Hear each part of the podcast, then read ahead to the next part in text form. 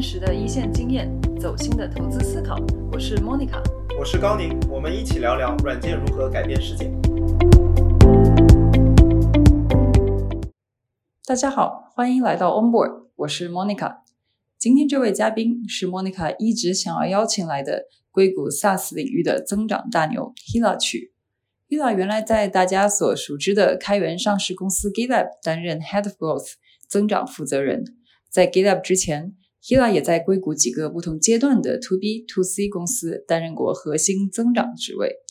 在 AI 引领的新一波创业热潮中，邀请 Hila 这样的硅谷实战派聊一聊如何做增长的话题，有格外特殊的意义。近年来，我们看到越来越多的中国软件公司，尤其是新的 AI 应用创业公司，都会考虑以国际市场作为第一站。而 PLG 产品驱动增长，正是大多数海外 AI 产品采用的增长和商业化模式。技术在变，而 Go to Market 的很多经验都非常值得传承，让大家可以少走些弯路。硅谷最一线的创新公司是怎样实践 PLG 的？Hila 大概是最有发言权的人之一了。GitLab 从开源产品到两亿多美金收入的上市公司，更是 PLG 的典范。这次与 Hila 长达两个多小时的对话，全都是一线实战的干货。To B To C 的产品增长有什么不同？怎样的公司适合 PLG 模式？PLG 模式又要相应对应怎样的销售产品？如何打造围绕产品的增长团队？产品早期数据分析体系如何搭建？等等等等，你真的可以拿出小笔记本了。那话不多说，Enjoy。对对，我非常期待让 Hila 做一个给大家简单介绍一下你自己，尤其你的这个呃，你的这个职业成长经历是怎么样的？你是怎么进入到 growth 的这个领域？OK，好的好的，呃，我其实本科是学学生物的，就是二十一世纪是生物的世纪。后来之后，我其实就转到了做做商科，来美国读了 MBA。然后第一份工作其实可能是做数据分析相关的，呃，在很大的一个五百强的公司待了一段时间之后呢，觉得呃分析了很多非常好的数据，有很多很好的建议，但是没人。做任何的改变，然后就一气之下进了一个非常非常小的一个创业公司，叫 growthhackers.com。然后很幸运的就是和呃上艾上 Alice，他其实也是做增长很早的一个人，去跟他去学做增长，然后就相当于实现了这个转型。那在那之后呢，又去到呃一家创业公司叫 Acorns。呃，去做他的这个增长副总裁，在那边待了呃三四年的时间，相当于把他的整个的增长团队、他的这个获客团队、他的呃市场团队都管起来。然后呢，呃，在那之后。去就做了 to C 增长，想要试试看 to B 增长有什么不一样，然后就去了 GitLab 去组建它的增长团队。呃，在这个过程中，其实呃很多国内的这个小伙伴知道我，可能是因为《硅谷增长黑客实战笔记》这本书，就是把自己在这个过程中的很多的心得经验总结下来分享给大家。呃，那最近大概去年的时候，相当于我从 GitLab 出来，自己在做增长顾问和增长咨询，同时在教授一些增长的课程。呃。大概就是这么一个一个经历，不是很典型的一个职业经历吧？对，我觉得也挺有意思。就是你提到，其实你一开始从数数据分析，然后到呃 Acorn 呃做 FinTech 的，然后到 GitLab to Developer，其实是一个挺呃挺非常不一样的这个这个这个产品。我好奇当时你是怎么会怎么怎么会做这个 transition 如此不同的产品公司？这一套方法论，你当时有看到有比较大的变化吗？嗯嗯。对，就是其实这个是一个很个人化的选择。当时在 Acorn 之后，其实有很多机会去其他的 FinTech 公司，呃，那就比较顺理成章，比较轻车熟路。但是我这个人就比较好奇心比较旺盛，就很想知道说，哎，To B 的这一块到底会有什么不一样？包含在我写了《硅谷增长黑客实战笔记》这本书之后，我在国内和做做讲座或者和很多朋友交流，大家就说，哎，你这一套。to C 的 to B 肯定不管用，我就是做 to B 的。那这个问题我因为自己没有做过，我就没办法给他一个很好的回答，所以我也是就是肉身去实验了一把。然后，嗯，我自己觉得其实肯定是有很多不一样。像你说的 GitLab，它不光是 to B，它是 to developer，它还有开源，非常非常 technical 的一个产品。Acorns 是 everyday consumer，就是日常消费者非常。非常不一样。但是呢，呃，在这个过程中，我肯定是发现它有很多的区别。比如说，to B 公司里面销售团队是一个非常重要的一个一个团队，然后做增长，包含怎么和销售去配合，是是非常重要的一个课题。呃，然后很多 to B 公司可能面临它独有的一些挑战，在数据、在实验，呃，就在增长的这套底层方法论上，它会有一些挑战。但是呢，同时我也发现，增长的这套方法论，其实在 to B 公司。呃，在 to developer 这种非常极端的技术型产品上，也能有很好的应用。所以我现在终于可以亲身用亲身经历来回答说，其实是适用的。那它肯定需要有一些调整。嗯，那我们就正式的这个开始来讨论这个 PLG 这个事情。首先从这个正本清源聊一聊，到底什么是这个 PLG？因为其实听起来啊，产品驱动增长好像是非常这个简单直接的一个词儿，但是你会发现，其实每个人对它理解的很不一样。Hila，你会怎么去呃给 PLG 做一个定义呢？对，其实我那时候看到有有很多人会写微信公众号文章，说，哎，PLG 不就是又造了一个词儿吗？就是大家不同的不停的造新词儿，这个产品驱动增长，这不就一直都是这个样子吗？但是我觉得其实 PLG Product Led Growth 它，我个人认为哈，它的重要性是指在于，其实它可能更多的是指是指在 B to B 行业，在 SaaS 的这个企业里面，呃，更多的来应用。产品驱动增长的方式，那 PLG 其实很多 B to C 产品，像 Acorns，像任何很多的产品，它它就是 PLG，它从诞生的那一天起就是 PLG，因为它没有销售团队，呃，它必须得通过产品的方式去增长。那但是很多 To B 企业不是这样的，所以 PLG 的重要性，我觉得是在于说给大家提供了一个在 To B 增企业里面做增增长的新思路。那更多的就是你怎么通过产品去。完成整个增长的流程，包含最开始的获客，包含怎么去让新用户能够很很快的上手，呃，去去激活，包含怎么让用户能够形成一个使用习惯，呃，怎么去让他给你带来一些老用户，带来一些新用户，包含他可能甚至完成一个自助的购买的动作，就是很多在 B to C 里面习以为常的事情，其实在 B to B 里面是是非常新的。我觉得这是 PLG 一个最重要的一个意义。嗯。哎，所以难怪我我看我注意到，其实很多在呃在美国这些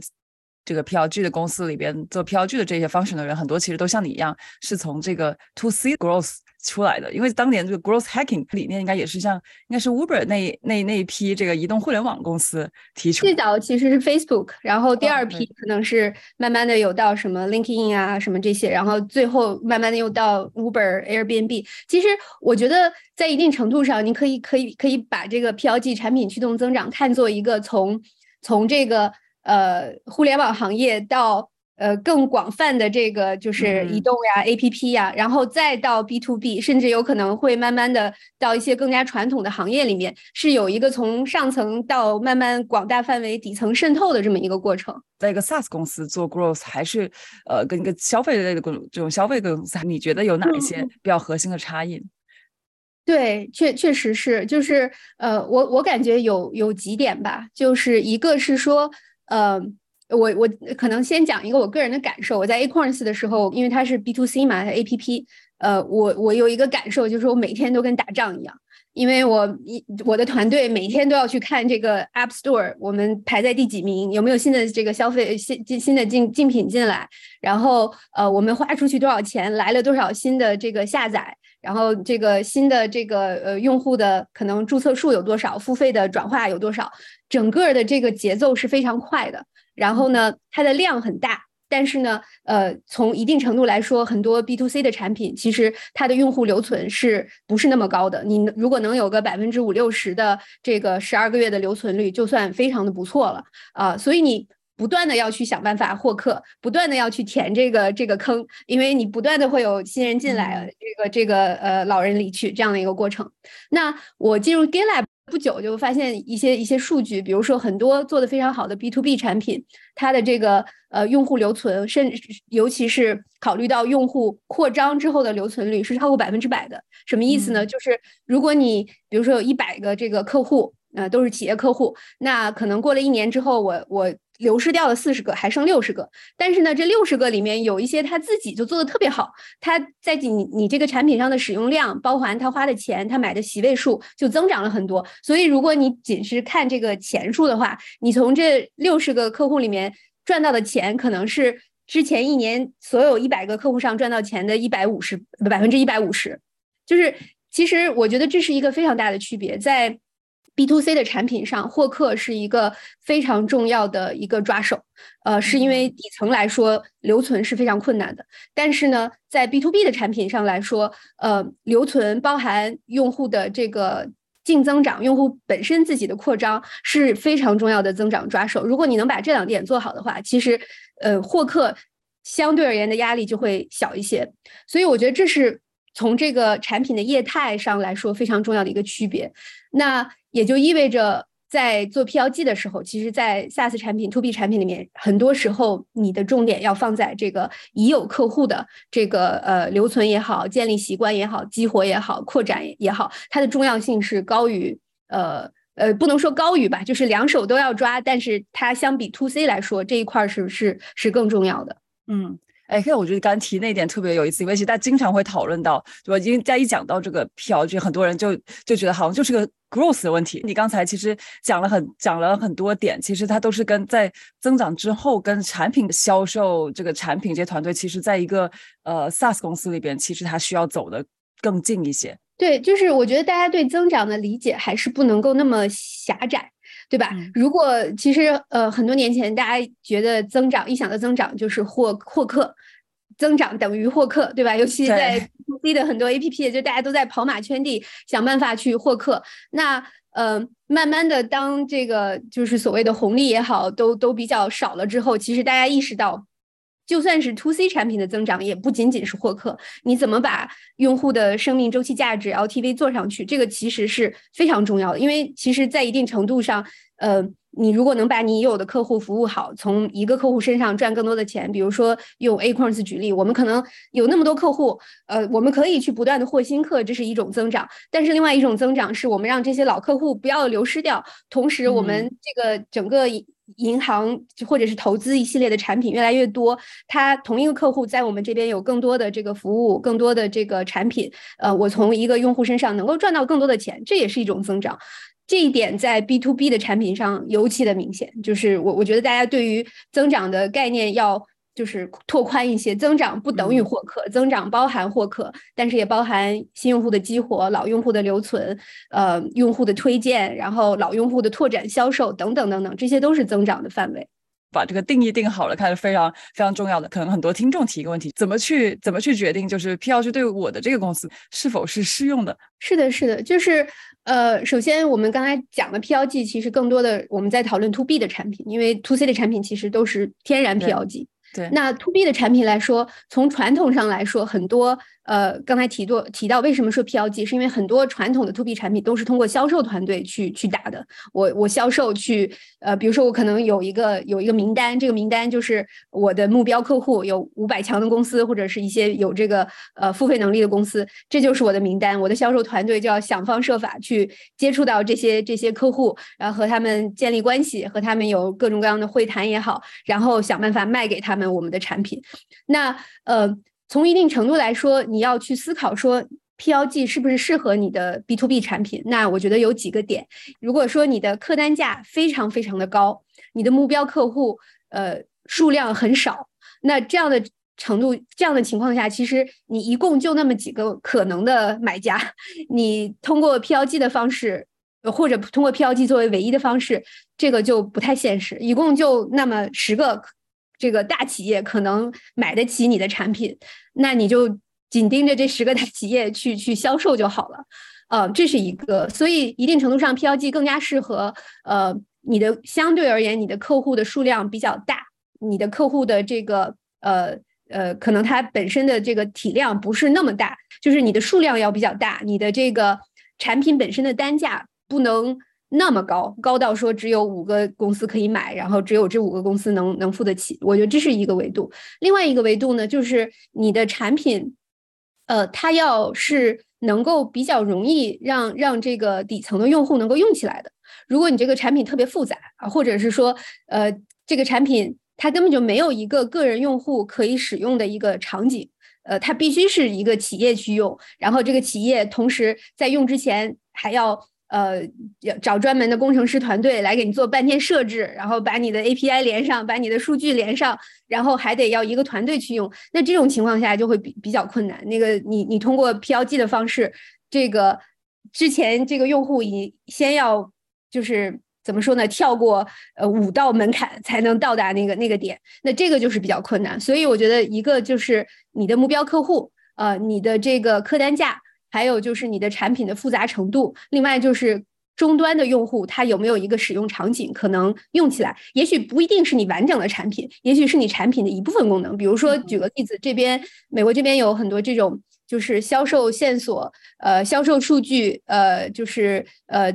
相当于帮你去。呃，一些数据库吧，就是企业的销售线索的数据库，帮你去把这个数据给你弄得更完整，然后帮你查到说这个这个个人用户他在哪个公司，然后帮助企业的销售团队去承担的这样的一些产品。那这个产品本身可能。呃，如果是你要完买完整版的话，也许只有这个大企业会买。但是你这些企业，它就会做很多这种，呃，就是浏览器的插件啊，或者是你可以很容易的去搜索某些 email，然后知道它是哪个公司。那这不是完整的产品，但是这部分产品是个人用户可以用起来的。所以我觉得这是几个比较重要的考虑的点吧。嗯，哎，其实你刚刚提到就是这个。产品从产品的角度去想的时候，其实我想到，其实硅谷过去在 PLG 起来这一年，尤其可能随着这个 SaaS 的这种模式，是很多我们原来觉得你要去，你要去给现场部署，你原来你觉得需要去很复杂的教着跟用户手把手去教着用户怎么去使用一些产品，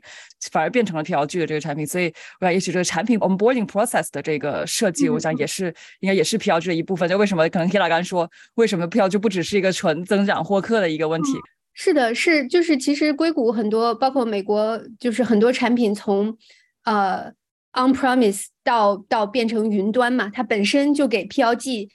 的诞生产生了这个土壤，因为每个人只要在你电脑前，你就可以去注册一个账号，然后这是一个云端的产品，你就可以去用起来。那这个其实是呃。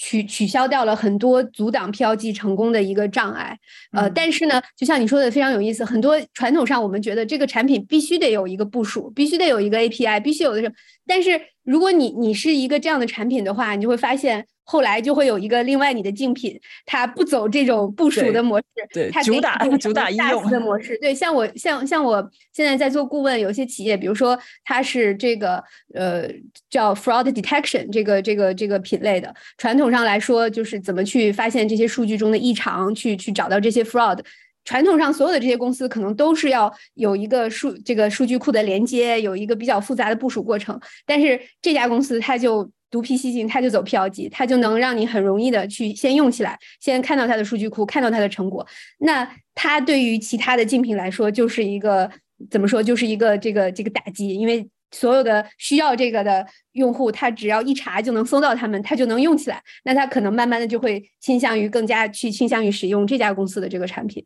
嗯。哎，这个我我在再 follow up 一个一一个 question，呃，虽然那一开始这个 PLG 需要你的产品能够很快的这个上手，比方说 GitLab，就当这个公司慢慢成长，肯定会肯定会慢慢的有一些这种呃腰部的甚至头部的这种客户，你的产品也会越来越复杂，对。但那到了那个时候，可能也有一些这种所谓的 enterprise 企业版的这个单价，对吧？也会上来啊。到那个时候，它怎怎么还维持一开始的这个简单？对对对，所以我其实个人觉得 PLG 和就是产品驱动和销售驱动，它并不是对立的，然后也不是说你作为一个企业，作为一个创业者，你要去呃，你你只能忠于一种增长方式，它不是一个取舍。就刚才你讲到的 GitLab 的例子，GitLab 它现在很大了，它最开始的时候其实呃，最开始的时候 GitLab 其实它。就有这个这个 enterprise，它有很大的客户。同时呢，这个产品因为它本身有开源的版本，然后我们本身又有免费的版本，有有有也有免免费的试用，所以它其实 PLG 的这些呃元素都是一直在的。但是同时，它销售团队也是也是在的。那你可以把这个 PLG 想象为说，它有点像在最底层一直在给这个整个企业的增长助力。有很多比较小的客户，呃，中小企业，他可能自己就通过免费的试用或者是免费的版本，去完成了对 GitLab 这个产品的了解，完成了上手，然后甚至他就自己拿出信用卡，直接就购买了，这就用起来了，完全不需要任何销售团队的一个互动。那也有很多个人用户，他自己就用 GitLab 有一个账号，自己可能在工作之余有一个自己的 side project，他就一直做起来。他可能我们不从他身上赚到任何钱，但是他通过这个过程了解了产品，成为了一个我们比较忠实的一个一个粉丝或者是一个 advocate。那他在之后公司里面有这个需求的时候，他可能就会提出来，哎，我们可以试试看这个产品。那像你说的这种腰部的企业或者是大客户。最开始接触到这个产品，可能是通过 PLG 来接触到这个产品，但是它最终要承担，确实是需要销售团队去跟进的，因为很多这种大企业，它的购买的方式就是不一样的，它需要有这个呃这个 CFO 的审批，它需要有很多 Enterprise 专门的一些功能，比如说呃合规的考虑啊，安全的考虑啊，管理管理就是不同 Access 的考虑啊，等等等等，所以这个是。不可或缺的，但是呢，其实有一个数据，我之前看就是在 SaaStr 上面，他们分享很多这种有 PLG，同时也有销售的这种产品或者企业，你如果直接去看 PLG 带来的销售额，可能是一个比较小的一个数量，可能是百分之二十。但是呢，如果你去看所有的这些企业客户的承担，给他追本溯源，看看最开始他是怎么开始的，可能百分之八十都是从 PLG 开始的。所以我觉得这是大家一个比较重要的一个一个点，就是 PLG 不是说你就不能有销售团队，然后最终其实最好的企业、最好的公司，它可能是两两两两两条腿走路，但是 PLG 你可以把它更多的想象成一个非常底层的一个方式，能够帮助你触达到更多的用户，帮助你触达到更多的企业，帮助你建立这样一个源源不断的销售线索的来源，然后你的销售团队还是可以需要去跟进，并且可以去跟进，去完成这这些大和。大客户的承担。因为既然我们都讲到这个销售团队，那我就这个多这个多多问一问啊，不少企业，你可能他一开始哎，这产品的这个 PLG 增长做的还做的还不错，然后可能比较早的时候就有也有一些企业客户来说，呃，我要去用。那那个时候公司可能也还没有一个的专门的这个 sales，它的产品可能其实还还有很多要补足你刚才所说的这个企业客户需要的这些东西。呃，对于一个比较早期的公司，资源有限的情况下，我是应该先专注于把我的这个呃 PLG 的这个 funnel，就是你刚才说的这个早期的这个用户，先把它做。大什么时候我要开始去搭建这么一个销售的这个团队了？嗯，对我我觉得其实就是呃，这个这个问题特别好。然后我在实践的过程中，可能观察到的情况就是呃，还是回到我们刚才说的，如果你是做一个 to B 的产品，那可能还是要去考虑说你的目标客户是哪一类的客户，那他是。非常更加偏向就是消费者，更加偏向中小企业，还是相对而言可能有一些大客户。呃，不管是通过你这个个人的关系，或者是一些什么样的这个呃产品的一个类型，如果你更加偏向大客户一点，像我像像我刚才提到的一些一些公司，他们可能呃。最开始的时候，其实就是有销售团队的，因为有销售团队的好处是有销售团队，或者是所谓的 founder-led sales，就是这个创业创业者本身他自己去主导这些销售。那这个好处是说，如果你的产品本身就可能相对稍微复杂一点，然后也也客单价稍微高一点，然后它的它的目标客户是稍微大一点的话，你你这样的好处是说，你可以通过这些承担去呃奠定一个比较好的一个一个这个收入的来源，然后呢。你有的这，你有这个呃利润，利润在这边可以帮助你的公司有一个比较稳定的这样的一个基础。其实这些这些 founder，我的观察是，他们也会去，他们他们可能没有说马上就会去花特特别多的精力在 PLG 上，那但是呢。他们会去考虑说，在我下一阶段怎么去布局 PLG，因为在这个过程中，他就会发现，哎，其实也有很多中小客户就进来了。虽然我没有管他，我没有精力去管他们，但是有很多人就进来了。在这个过程中呢，就会发现说，可能我的数据的基础是不足的，然后或者是呃，这个我的整个的用户的新用户的上手的体验是不够的。那这个就变成了下一阶段的一个比较重要的一个重点，然后怎么去把这个基础去打得更好，然后怎么把这个这这这部分去做好，这是一种。那还有一种就是这个产品本身，它可能相对而言更加偏 SMB，就是中小企业，或者是那这种的话，很多的有创业者的很多时候的他的做法就是我。比较花比较大大的精力去把 PLG 整个的漏斗去做好，然后通过这个方式能够迅速的触达到大量的这个用户，然后把这个相当于漏斗建立起来，然后在通过这个过程中，很多企业的用户就会接触到我的产品，然后我再来去渗透这些大的企业，再来去去销售，那这也是一种思路。嗯，你的第二种情况的话，就你会看到大家大概在什么时，大概在什么阶段会开始要有这个 sales 团队了，就或者中间你是不是有这么 step by step 的一个考虑？对，我觉得这个确实是因公司而异的。但是像你说的，如果这个产品本身它是一个呃呃，像像像我之前提到说，呃，美国的很多经典的例子，比如说像那个 Jira，或者是像呃 Notion，像像 Figma 也算吧，很多这样对很多这样的公司，其实最早期的时候，它都是比较长的一段时间里面，就在专心的做它的产品，就在专心的想办法把它的用户数做上去，然后呃。在一定就是这几个产品其实都是比较极端的，像像 Jira，它可能是大概在上市之前几年才开始有的销售团队，对对对，就这是这是比较极端的例子，嗯，所以我觉得可能还是看具体的情况，因为我在和很多创业者交流的过程中，他们也面临同样的问题，因为就是你确实可以一直去这么做下去，但是呢，如果你发现有这个销售的机会，有有其他的机会，其实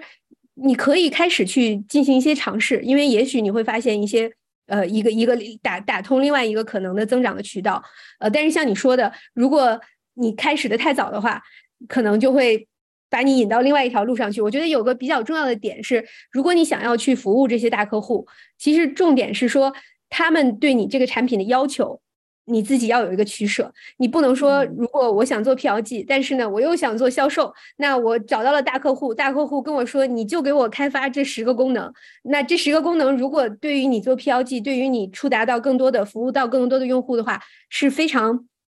就没什么用的，是非常定制化的。那这个时候，这个取舍是比较严重的。如果只是说，呃，销售团队或者是 founder led sell 的话，sales 的话，其实这个取舍没有那么大，只。主要的取舍在于你这个产品的 roadmap 上是不是有一个非常大的偏差？刚才 Kila 这个提醒很好，就是我看到很多这创业公司，我觉得就有点走两种极端，就一种一种是说我就是我就是觉得 PLG 好，我就是要走硅谷的 PLG，我就甚至有些会拒绝跟这种企业用户去聊。对，另外一种就是说，那我这小公司挣不到什么钱，然后他很快的去就是 sales 的整个这个方向又又被带偏了。其实我觉得有时候创业者也挺难的，中间你要保持一个平衡。嗯，对对。所以我们再拉回来，我之前在有一个非常在国外这个增长界非常有名的一个博主啊，在 Lenny 上，呃，在这个这个博博客上啊，就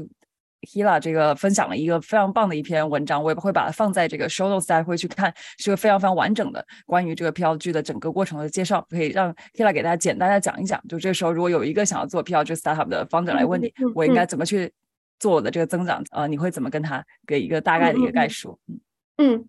好的，就是刚才提到的两点，一个是说你要去思考适不适合你的产品，呃，是不是适合你的这个客户群，然后呢，你的产品是不是有一个个人用户可以比较用起来的一个使用场景，包含说是不是比较容易上手，这是几个先决条件吧。然后在这个基础上呢，呃，我们又提到说，呃，可能你要想做 PLG，其实这是一个比较怎么说呢，比较战略化的选择，它不不不只是说我就。就就可能接下来，呃，就呃稍微改改我的这个产品路线图，我就做 PLG 了。它是一个比较长期的一个呃投入。那同时，可能你又要保持一定的灵活性，你不要说我做 PLG，就像你说的，我就是就就一条路走到黑啊，不是这样的。就是很多时候是一个，我我甚至看到大家是一个比较呃 practical 的一个一个 choice，然后在这个战略的重点。比如说产品或者是销售，随着这个整个公司的变化，也是有一定的变化的，这都是有可能的。我觉得这两点我先放在那儿，就作为大家的一个一个背景的一个一个考虑。那如果你考虑过这些，你觉得要做 PLG，我觉得有几点。第一个就是 PLG，刚才我们说过了，其实在所有的 B to C 产品里面都是呃。天然就是 PLG 的。那如果你的 B to B 产品想做 PLG，首先你就要考虑说，我有没有这些必备的元素。那最简单来说，如果你去很多 B to B 公司的这个网站上，它其实你去看它的这个网站的设计，呃，就会有大大的一个说联系我们，或者是在国外的网站上叫 Book Demo，就是跟我们定一个 Demo。那如果这样的话，那你其实这个 PLG 的路线是不通的，对吧？我作为一个用户，我到了你的网站上，我啥都干不了，我只能联系销售或者是联系你这个公司。那这个其实就是你没有 PLG 最基本的一些元素，比如说，呃，你现在去到一些呃美国的很多做 PLG 的网站，什么 Figma 啊或者 Notion 啊等等等等，你肯定是有一个非常容易的呃流程，就可以注册一个免费的账号，对吧？或者是免费的试用，然后呢？注册了之后，你马上就可以用起来。它给你一个非常好的引导，呃，像 Figma 或者 Miro、Airtable，很快它就会问你，你到你到这儿是来干什么？你的这个使用场景是什么？你是来做一个设计，还是你想做一个这个呃一个什么样的图表？那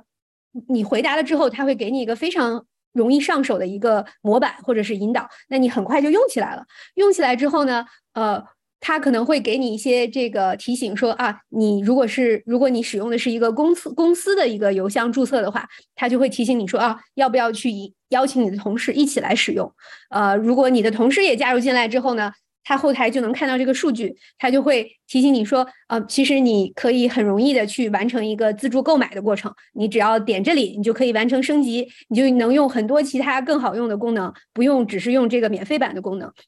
那整个的这个过程中。就包含你这个网站的设计，你上面的一些这个引呃新用户的试用或者是免费版，然后新用户的引导，在他注册之后怎么样能快速快速用起来，引导他去邀请他的同事，呃，然后引导你去完成一个自助购买，在整个过程中是不需要销售团队或者不需要人工干预的。那如果你的产品想要做 PLG，这个其实是是一个基础。如果你没有整整个这个流程，不能让一个消费者就像去下载一个 APP 或者是电子商务网站上买一个东西一样那么简单的话，其实你就是还没有搭建起来这个最基本的元素。那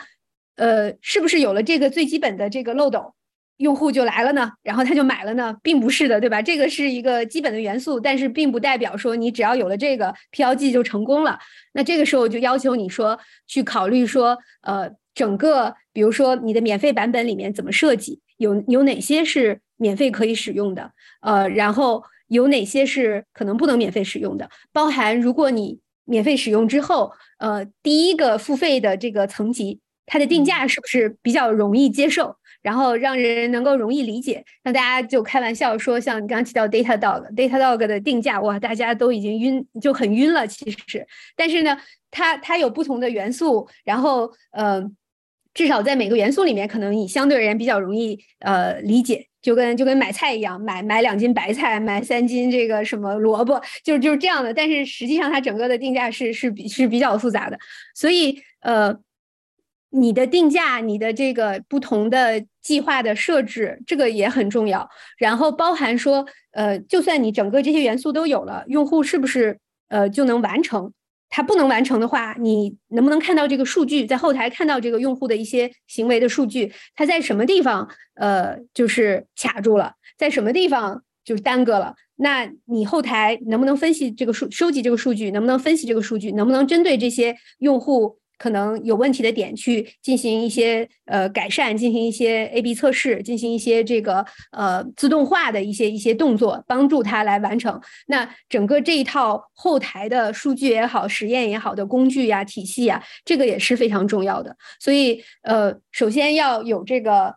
整个漏斗这个流程要建起来，要有免费版，要有试用版，呃，然后要有自助结账的通道。同时，你的定价不能够特别的复杂，能够让大家很容易的去去完成一个购买。然后呢，呃，你要收集好数据，你要有这个基本的一些呃实验也好，自动化营销的一些一些工具，能够帮助你去呃让用户完成这个流程。我觉得这些其实是嗯比较重要的一些基本的元素吧。在你这个文章里面，我看你反复其实提到了一个 aha moment，我想给大家介绍一下，就是我怎么去思考这个什么是我产品的一个 aha moment，怎么样算是一个好的 aha，我怎么去设计它？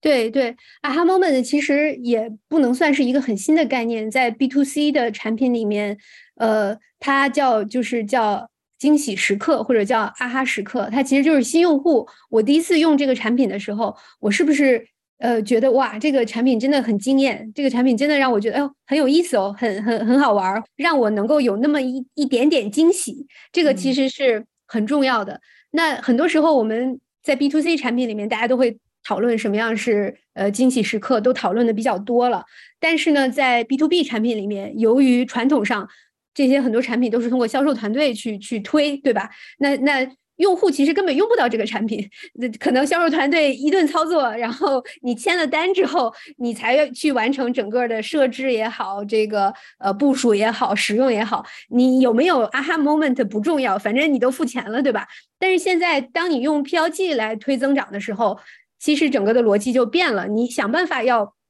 你的 B to B 产品同样也需要在比较快速的时间里面，能够让新用户有一个惊艳的感觉，让他能够知道说，哦，这个产品原来是是可以帮助我解决这个问题，可以这么用。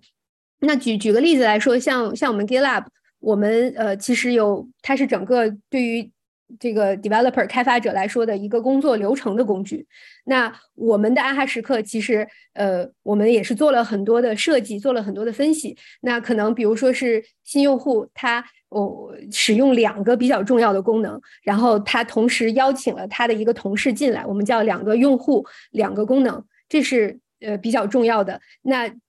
同时呢，我们可能可以看到说，他第一次去去完成了一个。这个流程，它真正的 push 了一行代码，或者它真正的完成了一个动作，那这样的是是我们认为从数据的角度来说，代表它完成了一个这个工作流程，它可能会有一定的成就感，它在这个过程中确实感受到了这个产品给它带来的价值。那很多 B to B 的产品，你在设计的时候，你也要去考虑说。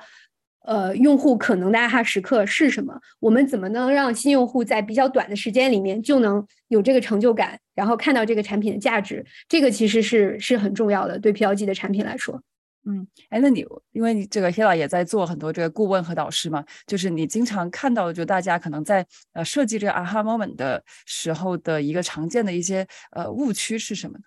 嗯嗯嗯，常见的误区，我觉得。很多时候，呃，有有有几点吧。现就之前，其实大家对 B to B 产品的新用户的引导、新用户的上手不是特别重视。现在大家都知道这很重要，都都比较重视了。但是呢，有时候会有点，就是呃，没有一个清晰的目标。比如说，我有一个客户，他一上来，你你新用户注册了之后，他给你一顿引导。就是给你设计了五个不同的这个 tour，你可以点这个点那个，然后也可以点这个点那个，你可以恨不得把功这个产品里面所有的功能都给你介绍一遍。那这个比没有强，但是呢，呃，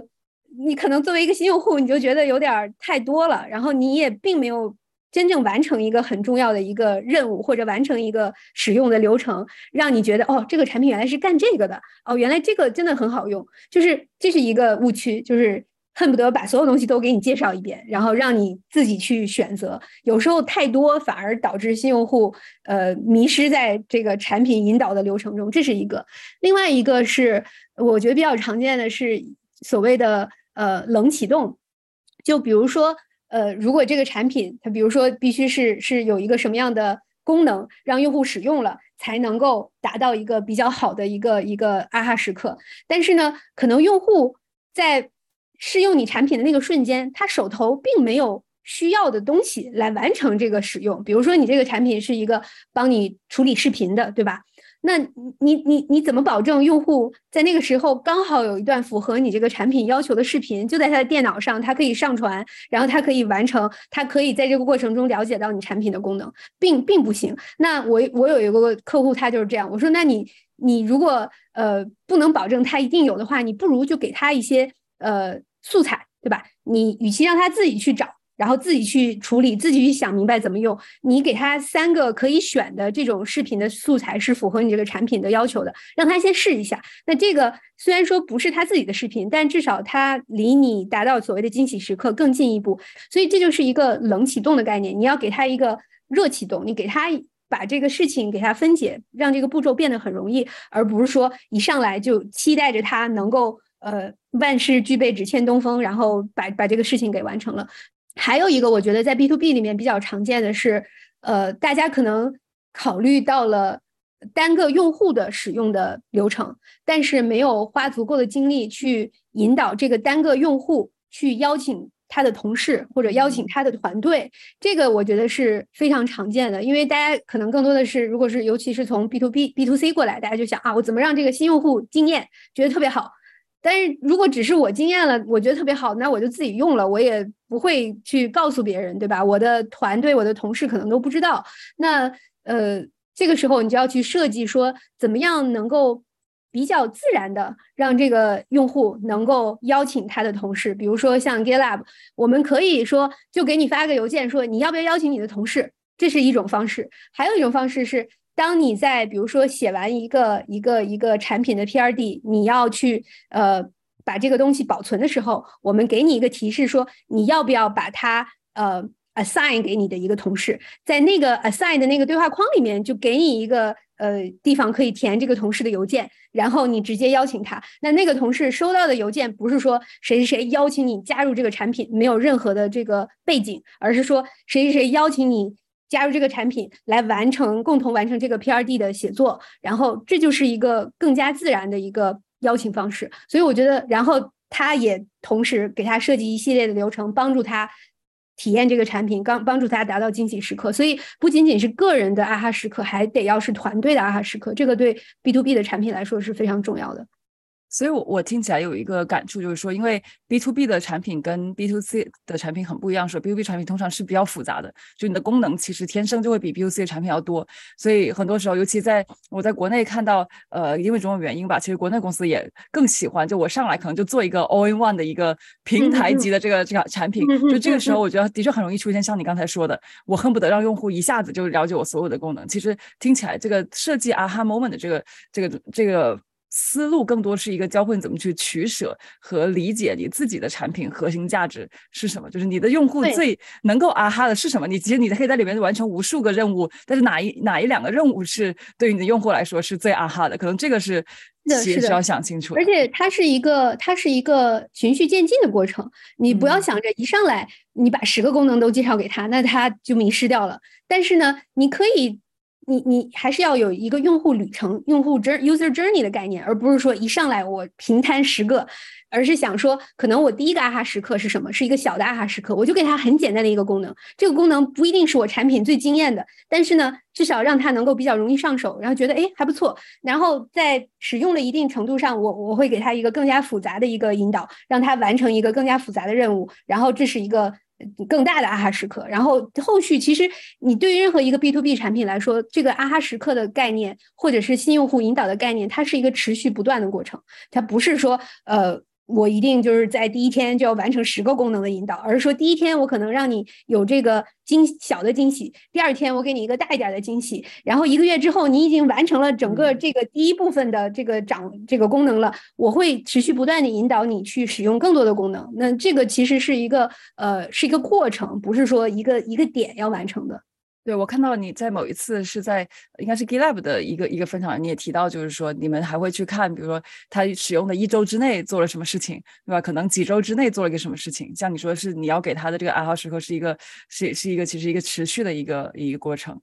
对，我们在 GitLab 有一个概念叫呃 Golden Journey，就是啊哈时刻是第一第一步，嗯，新用户十四天内。用两个功能，有有邀请另外一个用户，但是之后呢，还有一个概念叫做 Golden Journey，其实它就是像我刚才提到的这个持续不断的去引导的过程。我们也是一个平台，我们希望所有的用户进来，呃，可能开始的时候是用用这这个功能，但是我们接下来其实是有一个很理想理想的路径，我们希望他接下来用哪个功能，我们在。那个功能又会 unlock 更多的功能，这个其实是整个的一个设计，那也需要我们在做增长的时候去去思考，怎么样去合适的时候引导它去使用另外的另外的这样的一些功能。嗯嗯，对。那其实讲到这个 aha moment，我们在 PR 这边经常提到，其实你是不断有数据的去反馈，你可能还要做很多实验，你才知道你自己这个 aha moment 定的对不对。那从这个数据的角度来说，我想可以跟呃或者这个 Hila 可以跟大家分享一下，就是那我要怎么样去用。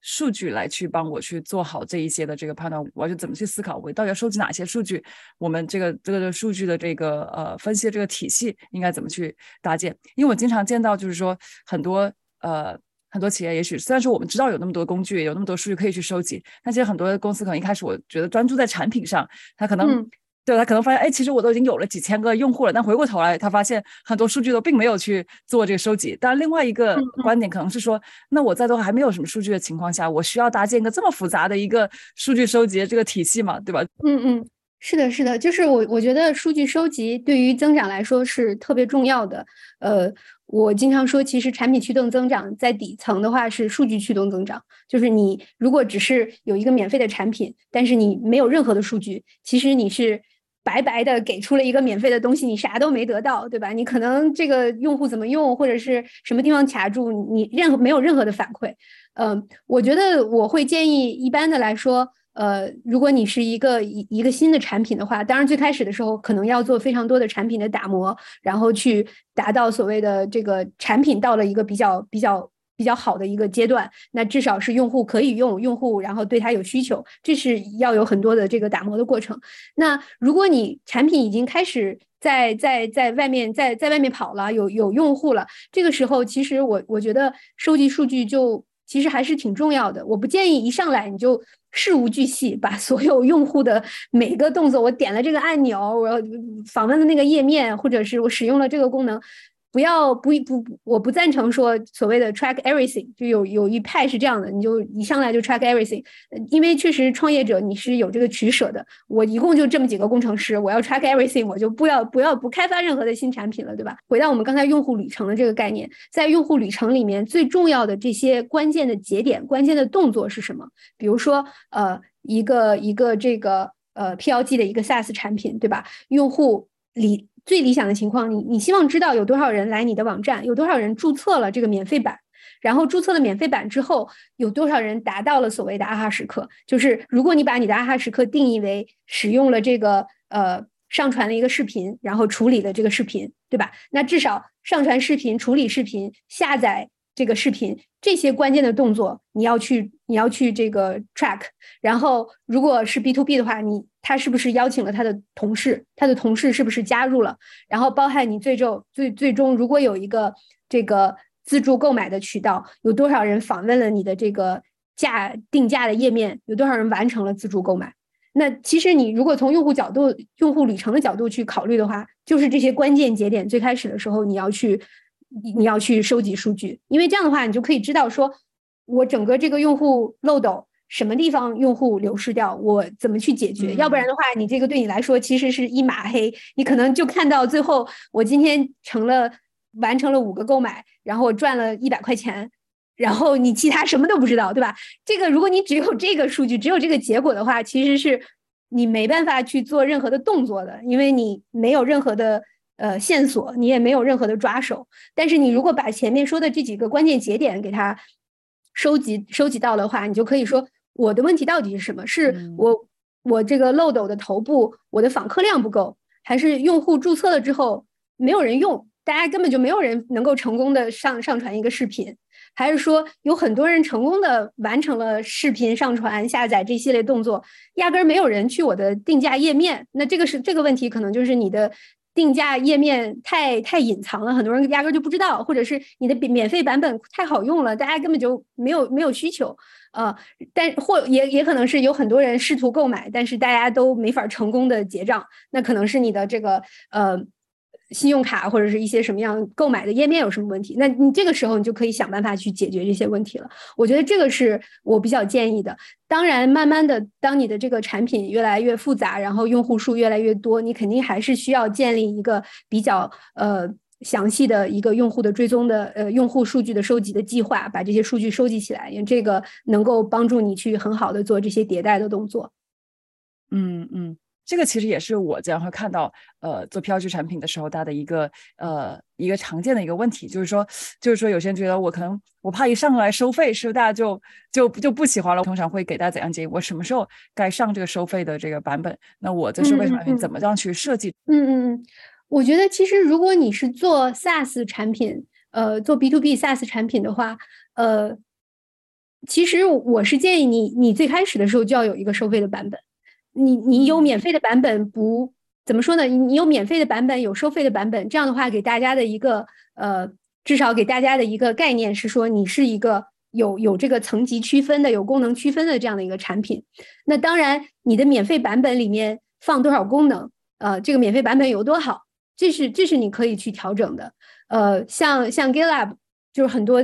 消费就是这个程序面对 developer 产品，很多时候尤其是像这种开源的产品，最开始的时候那开源产品肯定是完全免费的。然后这个免费这个免费的版本，如果你里面放的功能非常的大方，就是你放了很多非常好的功能，它确实能够起到一个传播的作用，它能够。能够快速的触达到更多的用户，更多的人会用，然后它能够帮帮助你去建立这样一个很很坚实的基础。但是我我是会建议你最开始的时候就去思就去放一个付费的版本，即使是很简单，或者是呃就去思考好怎么样的一个一个这个付费的路径，因为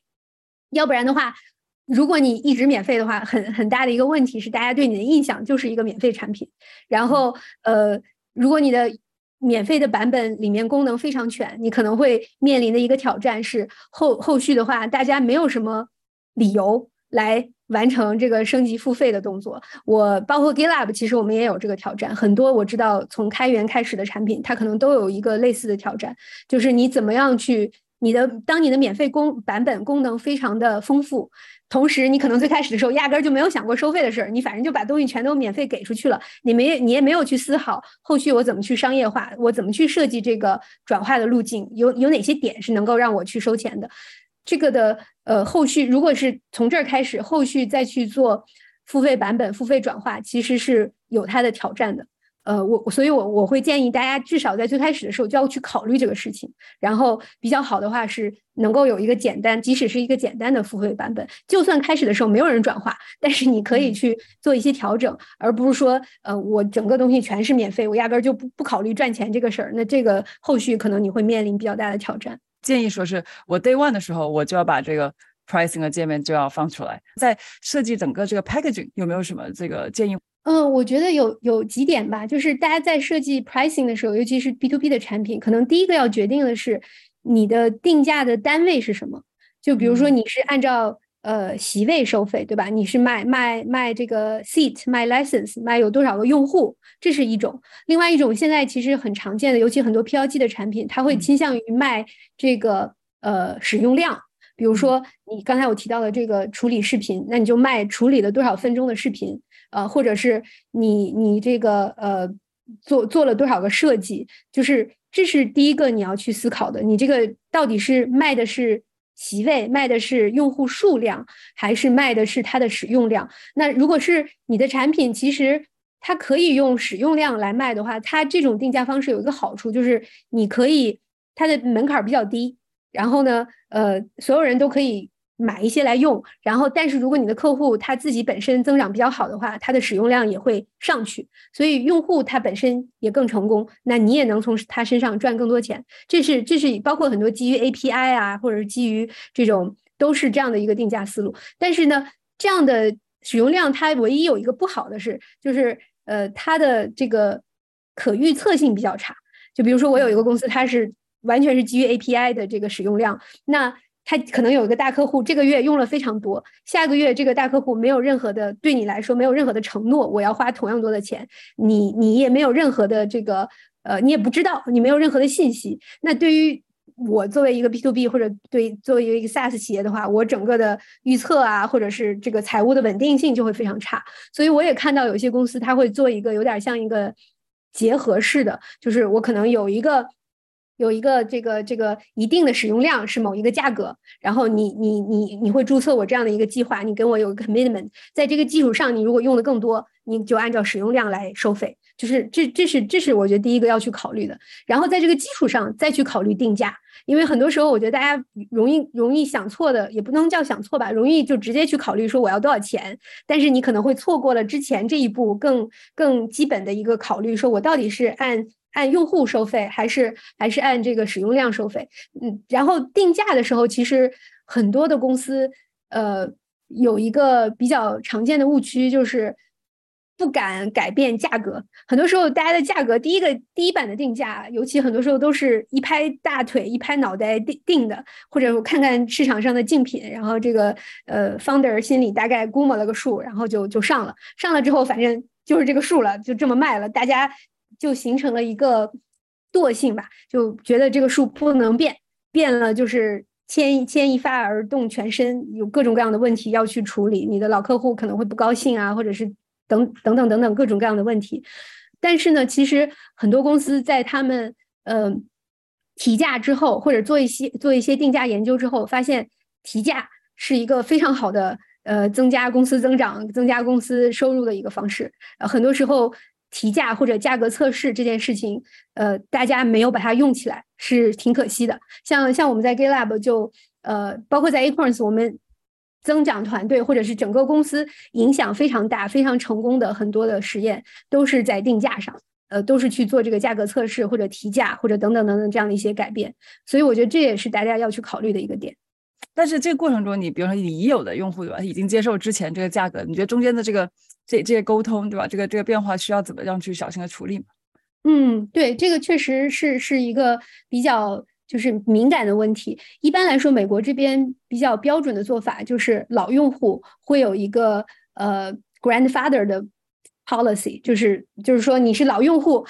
我已经跟你说好了这个价钱，可能我现在涨价主要是针对新用户。首先我我会有需要有一个这个提前的一个沟通的过程。那比如说我的这个涨价不会是说我今天呃宣布，我明天就马上生效，可能我会今天宣布说我三个月之后生效。那这个 policy 是新用户。它马，它在三个月之后，它的价格就从比如说十块钱每个席位变成二十块钱每个席位。那老用户呢？呃，我会有 grandfather 的 policy，也就是说老用户还是按照之前的价格，在接下来的两年之内，那两年之后你也会和新用户有一个同样的价格。那这个这个首先是要有一个呃 communication 的一个一个过程，不是说马上就是呃马上完成。另外呢，如果是大客户的话，一般会给大客户。这个销售团队一些提前的一些一些沟通，一些提前量，他可能会给这些他大客户有一些专门的一些政策，呃，然后这个不一定是跟其他的小客户一样的。然后，嗯，还有一个我觉得呃比较有意思的就是，大家都知道 Netflix，就是 Netflix 它其实涨价很多次，然后每次涨价股价就跟着涨，因为。它体量非常大，在那个体量下，想要再去增加用户数是非常难的。但是涨价，如果用户可以接受的话，这个对于整个公司的营收是一个立竿见影的提升。那其实 Netflix 在最开始的时候也是不敢干这个事情，第一次涨价，这个整个是 PR 上的这个这个问题特别大，被用户抵制啊，然后新闻头条成天都在骂。但是后续他们吸取了这个。教训了之后，就是像我说的，有一个比较好的沟通的过程。同时，当你涨价次数多了，你会给用户一个，就是你你跟你跟用户之间会建立这样一种呃默契。默契也不能叫默契，就是用户也知道你是会涨价的，他是有这样一个预期的，而不是说你你如果从来都不涨价，其实反而你去涨价会会比较困难。所以，我我觉得这个确实是呃。可以可以去考虑的一个点，尤其是你提到我们国内的很多公司是想走 global 的，那其实这个是一个可以去考虑的一个机会。嗯嗯，那个 P L G 更多是针对 SaaS 这种 To B 的产品嘛？嗯嗯，To B 产品定价有什么需要特殊考虑的地方吗？对，其实定价我觉得是一个非常大的学问，就是包包含我我之前提到我们 GitLab 之前的这个整个呃定价，包括我们涨价，然后等等的一系列的操作，背后都是做了大量的这个研究的，做了做了大量的 research，呃，就有有很多呃有一些大家可以去研究，比如说叫呃 willingness to pay，呃，有很多的这个专门的 price sensitivity analysis，就是价格敏感度测试，这些其实都是。如果是 to B 的公司的话，如果想要去考虑定价的一些实验、定价的一些策略，你你需要去做大量的研究、数据的分析，包含像这个刚才提到的，呃呃，价格敏感度测试或者一些分析的方法，它就可以去找你的目标客户，然后找你已有的客户，然后去通过问卷的方式去呃收集到一些数据，比如说去了解到这些用户他愿意。付的价钱是多少？呃，可能这个价钱高到某一个程度之后，他会觉得太高了，他没办法承受。如果这个价钱太低了的话，低到某一个程度，他会觉得你这个产品不靠谱，卖的这么便宜，肯定不是什么好产品。就是它其实是有一个区间的，你是通过可以通过比较严谨的一个方式收集到这些数据，呃，然后画出这个区间。当你有了这个区间之后，它就会给你一些呃参考的点，比如说你最高可以可能会可以高到多少，最低不能。低于多少？这是这是一个。另外呢，就是很多时候，当你有了这个数据之后，呃，很多公司会做一个，呃，会做一些 live pricing test，就是比如说在你的这个定价页面上，呃，当然你你这个这个是是要是要比较小心的，呃，比不要说。经常变来变去，就会就会导致你的你的用户比较困惑，然后大家觉得你这跟航班似的变来变去。但是你可以，比如说针对某些国家或者在在某些 IP，在一个比较控制的场范围之内去做一些呃 live pricing test，在你的网站上。有一些，比如说这个这个价这个计划本来是卖十块钱，现在是卖二十块钱，然后看一下你的用户的转化率有一些什么样的变化，是不是和你之前做的这个定价研究、价格敏感度研究的数据是比较符合的？因为有有时候数据做出来和你实实际上的大家的反应是不一样的。呃，像 Netflix 刚才有提到，他们后后续在做这样的一些这个定价的呃实验的时候，有时候就会。给某一部分用户给他看一个更高的价格，然后去追踪他们的点击率，追踪他们的转化率。但实际上，当你点进去之后，他会告诉你说：“哎，你你今天很幸运，其实我们还没有涨价，只不过是你你看到的这个价格价格是涨价之后的，但是你其实还是可以拿到这个便宜的价格。但是通过这样的一个过程，他就可以收集到实时的数据，说我涨了这么多的价钱，到底对转化率有多少影响？这个也是在他的呃整个定价的这个考虑的范围之内的。所以，嗯。大家如果感兴趣的话，其实定价也是有很多科学的方法论在可以去使用的。其实早期的 startup 是来说的话，就其实不用不用追求所谓定价正确，因为反正你后面都是可以迭代的。更重要的还是说，你有一个定价版本上来，让你可以收集到更多的这个数据。嗯，是的，是的，就是。不不是，我觉得刚才提到的，你到底是按席位收费，还是用使用使用量收费，这个是很重要的一个一个决定。然后包含说你的价格是不是一定要最优化到那个十块钱、九块钱、十一块钱，这个可能不是最最早期的时候不是那么重要，但至少你你得要要有免费版本和付费版本的这个概念，要不然的话，你后续可能就会。比较困难，想要再去变现、再去转化的时候，你如果完全没有考虑过这个事情的话，嗯嗯，Tila 也提到，在 GitLab 有一个这个 Golden Journey 的这个这个概念，就有一些你们在设计这个 experiment 的时候，你们也会去呃设计你们的指标嘛。但是我和你中间的这个过程是怎么去迭代的？你怎么知道我这个 aha moment 设计的就是对，就是对的？我要我要 check 的这个指标，比如说多长时间，这个它比如说构建了一个任务，多长时间要求这个这个它就是个合理的。这个迭代是怎么去？怎么去做？怎么设计的？嗯，呃，就是其实我觉得做增长，任何不管是说 aha moment、golden journey，或者是其他任何做增长，有一个比较统一的思路，就是首先呃制定一个目标，然后用一个指标来来代表这个目标，然后去呃。通过一些数据分析，通过一些用户研究，去收集一些线索，怎么样去提升这个指标，然后去设计实验，然后看看你是不是做的事情真正提升了这个指标。就是它其实是一个很严谨的一一个一个一个方方法论或者是一个思路。那回到刚才的例子，比如说阿哈时刻，我刚才提到我们的阿哈时刻是，嗯，一个用户他邀请了一个同事，然后这两个人一共在。使用这个产品的前十四天里面，使用了两个以上的功能，就两个用户两个功能。呃，这个非常具体啊，这个里边就有好几个非常具体。但是，但是为什么我们为什么找到就是就为什么要有这么具体的一个东西？因为有几点，GitLab 它是一个平台型的产品，非常的比较的宽泛，我们有十个以上的。就是不同的用户的这个这个工作流程吧，比如说我们有呃给你储存代码的，你可以去像 Jira 一样写一个 ticket 和产品经理、用户这个工程师合作的，你可以去做一个 security scanning 扫描，你看看代码里面有没有什么问题的，就是它其实是有不同的功能的。那我们在开始去思考这个阿哈时刻的时候，我们首先是说，呃，基于我们。增长团队或者我们产品经理对于我们这个产品的理解，我们觉得新用户有哪些可能的会觉得哦，确实不错，可能和一些竞品比起来有不一样，或者是能够真正帮助他们提升效率，就是有哪些可能的呃动作是代表他觉得这个产品可能不错的，那我们可能先列出来的一些一些清单，那也许也许就其中就包括说，嗯，他写了第一行代码。或者 push 了第一行 code，然后 release 了一个版本，完成了一一次这个安全性的扫描，等等等等，就这样一个清单。那在这个基础上，我们就要去看，呃，从数据的角度来说，这个就我们能找到一些数据来收集它这个这个动作，或者是这一系列动作，确实是对用户的体验有提升的。我们就会去看这些呃这些动作它发生的这个比例，以及发生了这些动作之后，这个用户的转化率是不是有提升，用户的留存率是不是有提升？因为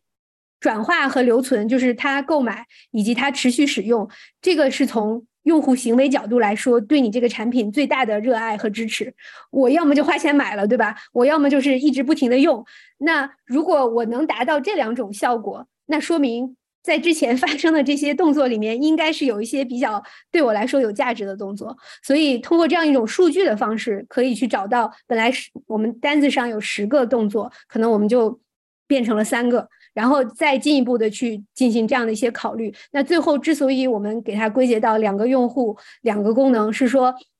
我们的功能实在太多了，就不太能找到说哪两个呃一定是最好。因为有的用户他来了就是用这个功能，有的用户他的目标是不一样的，他是用另外的功能。然后呃这是一个，另外一个作为一个团队的产品，我们希望能够找到那些团队，找到那些公司。他们才有可能去转化，他们才有可能真正用起来，而不是那些个人的用户，他只是做一个 side project。所以这是最后的这个考虑。但是我们当当我们有了这个之后，这个其实并不是一个一成不变的，我们可能就要去做很多的实验，去说我们帮助用户去邀请他的同事，我们帮助用户去使用两个以上的功能，我们再回来看是不是。真正提升了转化率，真正提升了留存率或者使用率，这才是一个闭环的过程。那如果不是的话，可能我们回过头去修正这样的一个定义，然后再从头去开始实验。嗯嗯，哎，这样听起来，其实这个呃实验更多的还是是不是还是在这个可能 acquisition 和 activation 就获客和这个呃这个激活的这个环节做的比较多，是不是越到后面等他用户已经使用的比较深入的时候，到了那个时候的。experiment 的设计会是会是有什么不同呢？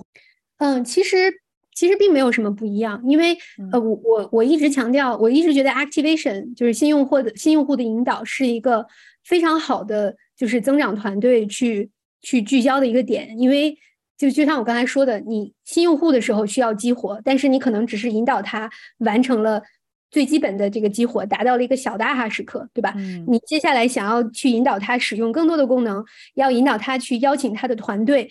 呃，包括所谓的 retention，怎么让他去留存？其实所谓的留存就是首先让新用户去激活，然后让他去邀请他的团队，然后让他们一起达到阿哈时刻，然后让他们每天都回来用，就是低留存其实是一个结果。那你你要达到那个结果，你前面做的事情其实都是跟 activation 非常类似的。你的你作为一个产品，你和用户互动的界面就是就是你的产品。你怎么让他更多的用，然后养成用的习惯，用对的功能，觉得很惊喜，觉得很有用，和他的同事一起用，其实其实就是归根结底，我觉得都是 activation。然后还有一个比较重要的可以去做很多实验的点，就是呃 conversion。就是转化变现，对吧？我刚才提到说，你的自助的购买的流程，每一步其实都有很多用户流失掉。那其实这些人都是非常非常可惜的。然后怎么把它留下来？然后包含说你的定价，其实它也是 conversion 的一部分。你的定价要怎么定？你的定价的界面怎么设计？呃，能够。提升转化率，然后这这也是非常非常重要的。然后回到最开始说，我说 SaaS 对于 B to B SaaS 来说，留存拓展特别重要。其实 expansion 也是在一定程度上，就是已有用户的拓展和留存，其实就是 activation 和 conversion 的一个结合。你怎么让它持续不断的发现更多的价值，使用更多的功能，然后邀请更多的同事，嗯，然后升级到付费到更更贵的版本，这个其实就是。Activation 和 conversion 的一个重复，只不过是在不同的层面上，嗯，所以所以我觉得整个的这个用户生命周期里面都有很多可以去设设计的点。因为我们讲到我们在用 product like growth，我们就要有这个 product qualified leads，对，可以跟大家解释一下，呃，什么是这个这个 PQL，它跟呃 SQL 都是很不一样的。那我们怎么样设计好，怎么样是一个 high quality 的 PQL？嗯嗯嗯。对这个，其实 PQL 大家可以想象为，呃，刚才我们说很多，比如说这个 PLG 的产品，那个用户进来之后，我用了，我觉得好。如果你的客单价，你的这个价钱不是特别高，或者我就是一个小团队，我自己可能就拿出信用卡，我自己自己就完成了购买，就跟在亚马逊上买一个东西是一样的。那这个就是一个自助转化的流程，叫 self serve 呃 purchase。那还有一种呢，可能不是不是自助转化，那而是说我还是要有销售团队这个参与进来。那这个就叫所谓的 PQL Product Qualified Leads。那举个例子来说，比如说就是 GitLab 对吧？我们有一些用户自己注册进来用了，然后他可能我们会发现这个用户他开始的时候就是他一个人，但是很快的他就邀请了十个人进来。那这个加入很多的他的同事，呃，这个就是一个非常好的 PQL 的一个一个线索。那这个你如果收集这个数据的话，你能够非常迅速的捕捉到说。这个这个这个公司一下子进来了十个人，一下子进来了一百个人在用我们的免费版，哇，那这个可能是一个潜在的大客户。我们的销售团队能够收，就马上把这个 PQL 送到销售团队，通过这个 Salesforce 啊或者什么的，然后并且告诉他说，这个一下子加了一百个人，这是一个行为上的 trigger，然后你你要迅速的去去跟进，然后这是这是一种情况，另外一种情况，也许他呃。开始用了这个产品之后呢，我们就会发现他很快的就用到了一些很高级的功能，呃，比如说最基本的，刚才提到 Golden Journey，大部分人可能慢慢的是从 Stage One 到 Stage Two 到 Stage Three，但是这个公司进来了一个人之后，很快就用到了一个特别高级的功能，可能一般的这个客户不会说马上就会用到，是一些你就能看出这是一个就购买意愿非常强烈的客户，他其实专家用户来了。对他其实就是在比较我们的这个功能和另外一个竞品的这个功能哪个好用，他才会能够这么快的就用到这个功能。那这也是一个非常好的潜在的这个销售线索。那我们同样的马上把这个 PQL 给到通过 Salesforce 或者通过一个什么方式给到销售，并且给他附上这个相关的信息。为什么这个是个 PQL？是因为他们用到了一个高级功能。就是刚才举到的这是两个 PQL 的例子，但是你其实可以听出来。PQL 其实就是说，我们把这个产品免费给出去了，你可以，你可以免费用，你可以免费试用。这个时候，我们就能观察到你的使用数据，我们也有你的很多的信息，比如说你注册的邮箱是不是一个公司的邮邮箱，你的这个呃，包括我们注册过程中可能会问你一些问题，你是团队使用还是个人使用，你的这个使用的场景是什么？呃，包含你使用实际上使用的功能是什么？你是不是很快加入了很多的新用户进来？当你把这些数据能够综合起来去应用的话，通过这个来 qualify，就是通过这个来筛选哪些是更好的销售线索给到你的销售团队。它其实是和传统上我们说很多 B to B 公司里面它的这个流程可能是 marketing qualified leads（MQL），这是第一步，然后呃才是 sales qualified leads。而 marketing qualified leads 它的呃筛选的方式或者它的这个这个呃 qualified 的方式是说呃。比如说有一个新用户，他是不是这个在我的网站上，呃，读了三篇博客，下载了一个 white paper，然后参加了我的五个 webinar，然后参加了我的 conference，或者打开了我发发给他的邮件，他其实是很多和 marketing 就是市场营销部门发送的很多内容也好，活动也好，它是根据你和这些东西的互动程度来来筛选你的。那这个东西不是不好，这个东西也很有用，但是呢。它其实肯定是没有你直接使用这个产品的行为来的直接。那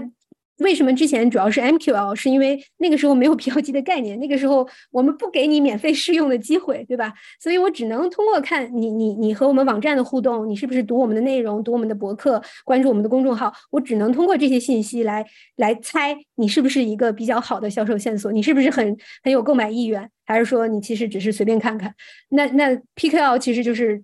你你可以能够更进一步，那你还是要把它呃给到销售团队，就是销售其实他还是要有一个，他可能还是要有一个筛选的过程，他可能就会告诉你说，哎，呃，你给我的这个 PQL，如果你的数据是基于说加入了很多新用户，好像我感觉这这一类的这个承担的结果比较好，如果是你用了这个功能。呃，其实结果不太好，你可能需要调整一下你的 PQL 定义，所以它其实也是有一个迭代的过程的。嗯，这就是你前面所说的，就是在在 To B 的产品里面去做做增长，就不是一个那么割裂的东西，你必须要跟你的这个上下游这个结合的非常紧。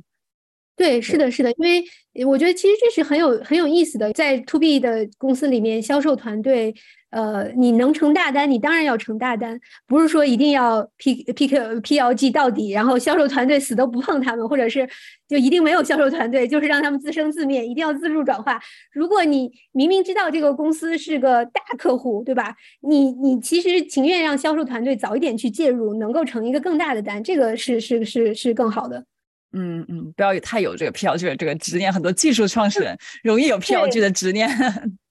对它其实说到底就是一种，呃，分发的方式，一种增长的方式。我觉得都不需要有什么执念，就是 practically 怎么样好用都就怎么用。而且很多公司其实最终是销售和增就是产品两条腿走路都都都会有的。我觉得挺重要一个问题，还是这个呃实验这个事儿。我记得你在呃你在跟 Lenny 的那一次 Podcast 里边，你提到说你最喜欢问的一个面试的问题，也是就是问对方怎么去做一个实验的实验这个事情很重要。所以我好觉得你的定义中啊，就你怎么定义一个好的 experiment 一个企业了，尤其是比较早期，我可能我的数据量、用户量都没有那么大的时候，我怎么样去设计一个好的实验？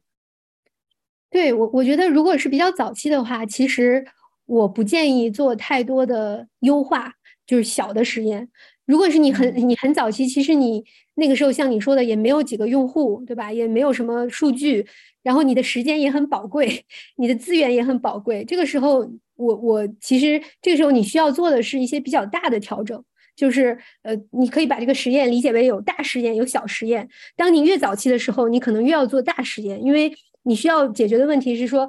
我这个 PLG 适不适合我，对吧？我甚至是说，我的这个 PLG 免费版本里面我要有啥功能，我的付费版本里面有啥功能？你要回答的问题是，都是一些比较大的问题。那这个时候，有时候你没有那么，你没有那么多的资源可以给你去做特别精细的测试，然后或者是说你没有足够的用户量去给你做这种特别科学的 A/B 测试，你可能需要做的就是。尽量用一种实验的思维，就是我怎么样？所谓实验思维，就是说我怎么样不要拍大腿去做决定，我能够尽量收集到一些，不管是定量的数据，还是一些定性的观察，来提升我这个判断的正确率。它不一定是 A/B 测试严格的这种科学实验的方式。早期的时候，很多时候是你和更多的用户去聊，去真正了解他们背后的问题，你的产品怎么样更好解决他们的问题？你怎么来设计你的整个的呃这个新用户的上手，他们的啊哈时刻是什么？你可能没有没有给 lab 那么多数据去做分析，然后得出这个结论，但是你通过一些用户的调研，或者你对这个呃用户的痛点的了解，你是可以去做这样的一些大实验的。那后期的话，当你有了一定的数据量。当你有了一定的用户量，你可以去做比较小一点的实验。你你的体量越大，你做小实验的回报就越高。像你如果是一个特别大体量的公司，你任何一点点小的改动，可能整个就是如果乘上乘以这个用户数量的话，都能给给你带来比较好的回报。但是如果是特别早期的话，你你你每次把这个按钮从蓝色变成红色，呃，或者是做一个什么。什么东西的话，这个其实对你来说真的没有太大的帮助，呃，所以我觉得就是实验和你公司的阶段、用户的数量是是有关系的，越小越要做大的实验，越大越才能再做小的实验。那如果是从后期，当你有一个比较好的用户量，可以去做这样比较好的 A/B 测试的话，我觉得就是呃，跟我们理科生学学习学习做实验的思路是非常类似的。呃，你要有一个假设。就是要想背后的这个逻辑是什么，背后的 why 是什么，然后有了假设之后怎么设计，怎么实现，对吧？你可以把这个按钮放得很明显，你可以把它变得很大，你可以在旁边加一句话，告诉他你现在不按，它马上就消失了。就是同样的一个假设，其实有很多实现的方式。那这个时候，其实有时候你你要去想哪个实现的方式是哪个设计是更合理的，呃，更有这个支持的。然后最后就是说。当你设计了实验，上线了这个实验，它的结果是不是和你的预期是一样的？如果是一样的，那就很好；如果不是的话，为什么？就是其实它整个也是一个迭代的过程。然后很重要的一点就是你你的好的实验，呃，不是拍大腿想出来的。你的假设要是基于不管是对用户的理解，基于数据，或者基于一些用户心理学的一些研究，呃。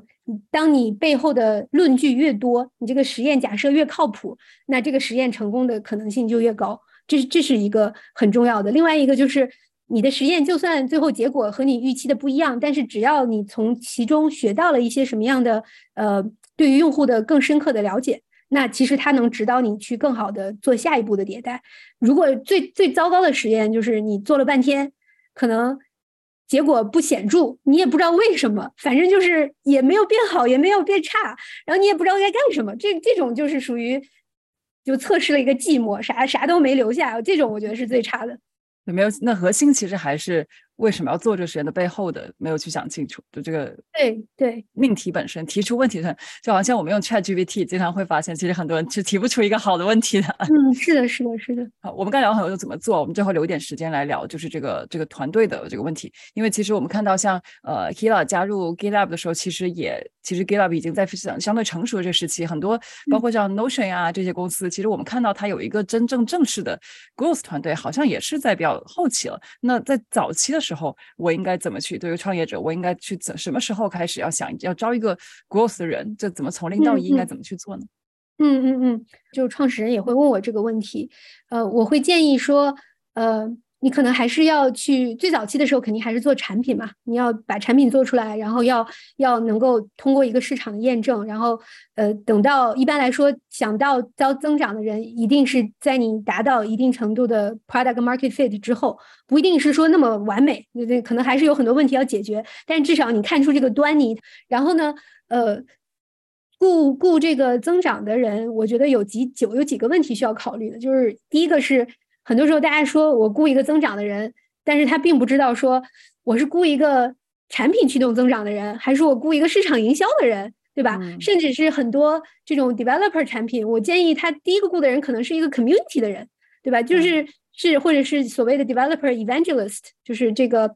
他是一个呃，有点像一个布道者这样的人，因为你这个技术首先大家都不知道，你得把这个技术给大家讲明白了，才有人来用你这个这个这个产品。所以你还是要去考虑说，在对于我这个产品来说，我现在要解决的问题是什么？我要解决的问题是大家压根儿都不知道，我需要更多的人能够知道我的产品，能够来来相当于呃，不管是试用也好，不管是这个这个来我的这个。网站也好，那你可能更多的是一个市场方面的人。如果你是一个 developer 产品，其实你要你你第一个要解决的，有时候是说我怎么让大家能够相信我这个技术是比市面上的其他技术要更靠谱。那这个时候可能更多的是一个 community 的人，或者更多的是一个呃 community 呃 social media，然后 evangelist，让大家给大家布道这个技术，让大家相信这个技术是一个更更好的技术。那呃。有很多什么时候适用于产品驱动增长的这样的一个人，或者所谓的 growth product manager 增长产品经理？那一般来说，这种情况是，呃，你这个产品可能它有一些比较独特的特性，像像我们刚刚提到说，你刚刚提到 Notion 或者是 Airtable 或者 Mirror，呃，Figma，它这样的产品它本身就有一个呃。传播的属性，对吧？我我可能会去和别别人分享这样一个产品，我可能会邀请别人到我的 Mirror Board，到我的 Notion Doc 上来和我合作。它本身是有很多可以在产品里面驱动增长的机制。那可能这种情况下，这是一个第一个 First Hire。最终来说，你肯定是需要市场的人，你也需要产品驱动增长的人。市场的人更多的负责获客，把人呃给你。弄弄到这个网站上来，让大家知道你，让让让大家来访问。然后产品驱动增长的人，很多时候就会就会就会去负责说，从用户的注册到整个免费试用、免费版本的体验，怎么样让他达到啊哈时刻？怎么让他去邀邀请他的这个同事？就是有点像大家负责漏斗的不同阶段。但是你第一个人雇一个什么人，就是还是要考虑说你现在最大的需要是什么样，你要解决的问题是什么。然后一般来说，我我觉得最最开始。呃，可能我我观察到的这个增长的人，可能是大概十个人之后，我会建议说，当你你肯定有一个产品经理，然后工程师、设计师，呃，founder，大家都是负责，这些人都是负责这个核心产品的更多。最早期的时候，然后 founder 可能会需要充当一定程度上的这个增长的负责人，呃，就是你你在早期要自己去去干，自己去。自己去试，然后你有一点点门道了，你会有一个体感，说我需要的是哪方面的人？我需要的是一个特别会就是招揽新用户的，还是我需要是打磨整个这个流程的？我需要是一个 community 的。然后这个时候你再去再去找这个人。嗯，很多时候还有一个问题，如果你就是想做数据驱动增长或者产品驱动增长，你可能反而先要雇一个数据的人，因为你没有数据，其实和这个增长产品经理或者做做 PLG 的这个人，他也是非常的。呃，开展工作是非常困难的，所以有时候我会建议 founder，你最好找一个所谓的 unicorn，就是一个又有数据分析能力，又又又有一定增长背景的人，那这种是最好的。如果找不到的话，你可能就就反而得先去找一个数据的人，呃，来做做第一个这样的一个 hire。嗯嗯，哎，那正正好，那到通常就是，其实你刚啊，对这个问题，刚才好像你你也这个回答了。那比如作为一个，比如说你做当时你作为一个这个。呃，负责产品的人，对吧？你进入一公司，一般大家说说这个新官上任三把火嘛。你会从呃你的前六十天、九十天，你会做一些什么事情？做一个 head of growth。对，我觉得就是呃有有几点吧。其实我在很多公司最开始的时候，都会做一个动作，就是去思考说我们。呃，这个公司这个产品增长，包括增长团队，我们最重要的指标是什么？所谓的北京指标是什么？然后怎么样把这个指标分解成一个所谓的增长模型？比如说在 GitLab，呃，如如果我们的指标是 ARR，这是整个全公全公司的这个北极星指标，那怎么去把它分解成一个呃比较细分的一些一些一些一些模块儿？比如说新用户的获客，对吧？呃，这个新用户的转化，免费用户用户的转化，已有用户的留存率，以及已有用户的拓展销售率，那你你很快就能比较清楚的看到，说我有哪些抓手可以去影响我这个公司的北极星指标。呃，那当你有了这个框架的时候，你再去思考说我的团队要怎么样去设计。呃，其实我在设计增长团队的时候，都是一般来说都是根据这个。增长模型里面最关键的机会点在什么地方？比如说在 GitLab，我们最早期最关键的机会点就是在新用户的激活和和转化。那这两个是是我增长团队主要要去关注的点。然后，呃，这是这是一个，就是团队的设计包含这个机会点的选择。另外一个就是我觉得比较重要的是，你要去思考，呃，整个你的增长团队和其他的团队是一个什么样的逻辑关系，怎么样去配合。就是在 to C to C 公司里面，其实大家都比较清楚。但是在 to B 团队里，to 增长团队的上游可能有市场团队，增长团队的下游有销售团队，还有这个客户成功团队。然后他们底层可能都需要依赖于数据团队。那那这些其实团队之间是有一个配合的。那怎么样去思考说你你怎么样去协作，怎么样去配合？呃，我觉得这就是包含说找到你的一些这个合作者。我觉得这也是非常重要的，因为有时候如果你是呃，在一个已经有销售团队的公司里面去新建一个增长团队，很多时候是面临一些呃后来者的这个挑战的，因为人家销售整个那条流程都已经走得非常顺了，你要去新建这样一个新的漏斗，那肯定是会要涉及到就是碰触到一些东西，或者是和以前不一样的要去做一些改动，我觉得这个也是很重要的。然后另外就是。怎么把你自己的这个基础打好，就包含数据分析啊、工具啊、呃等等的这些东西。一般来说，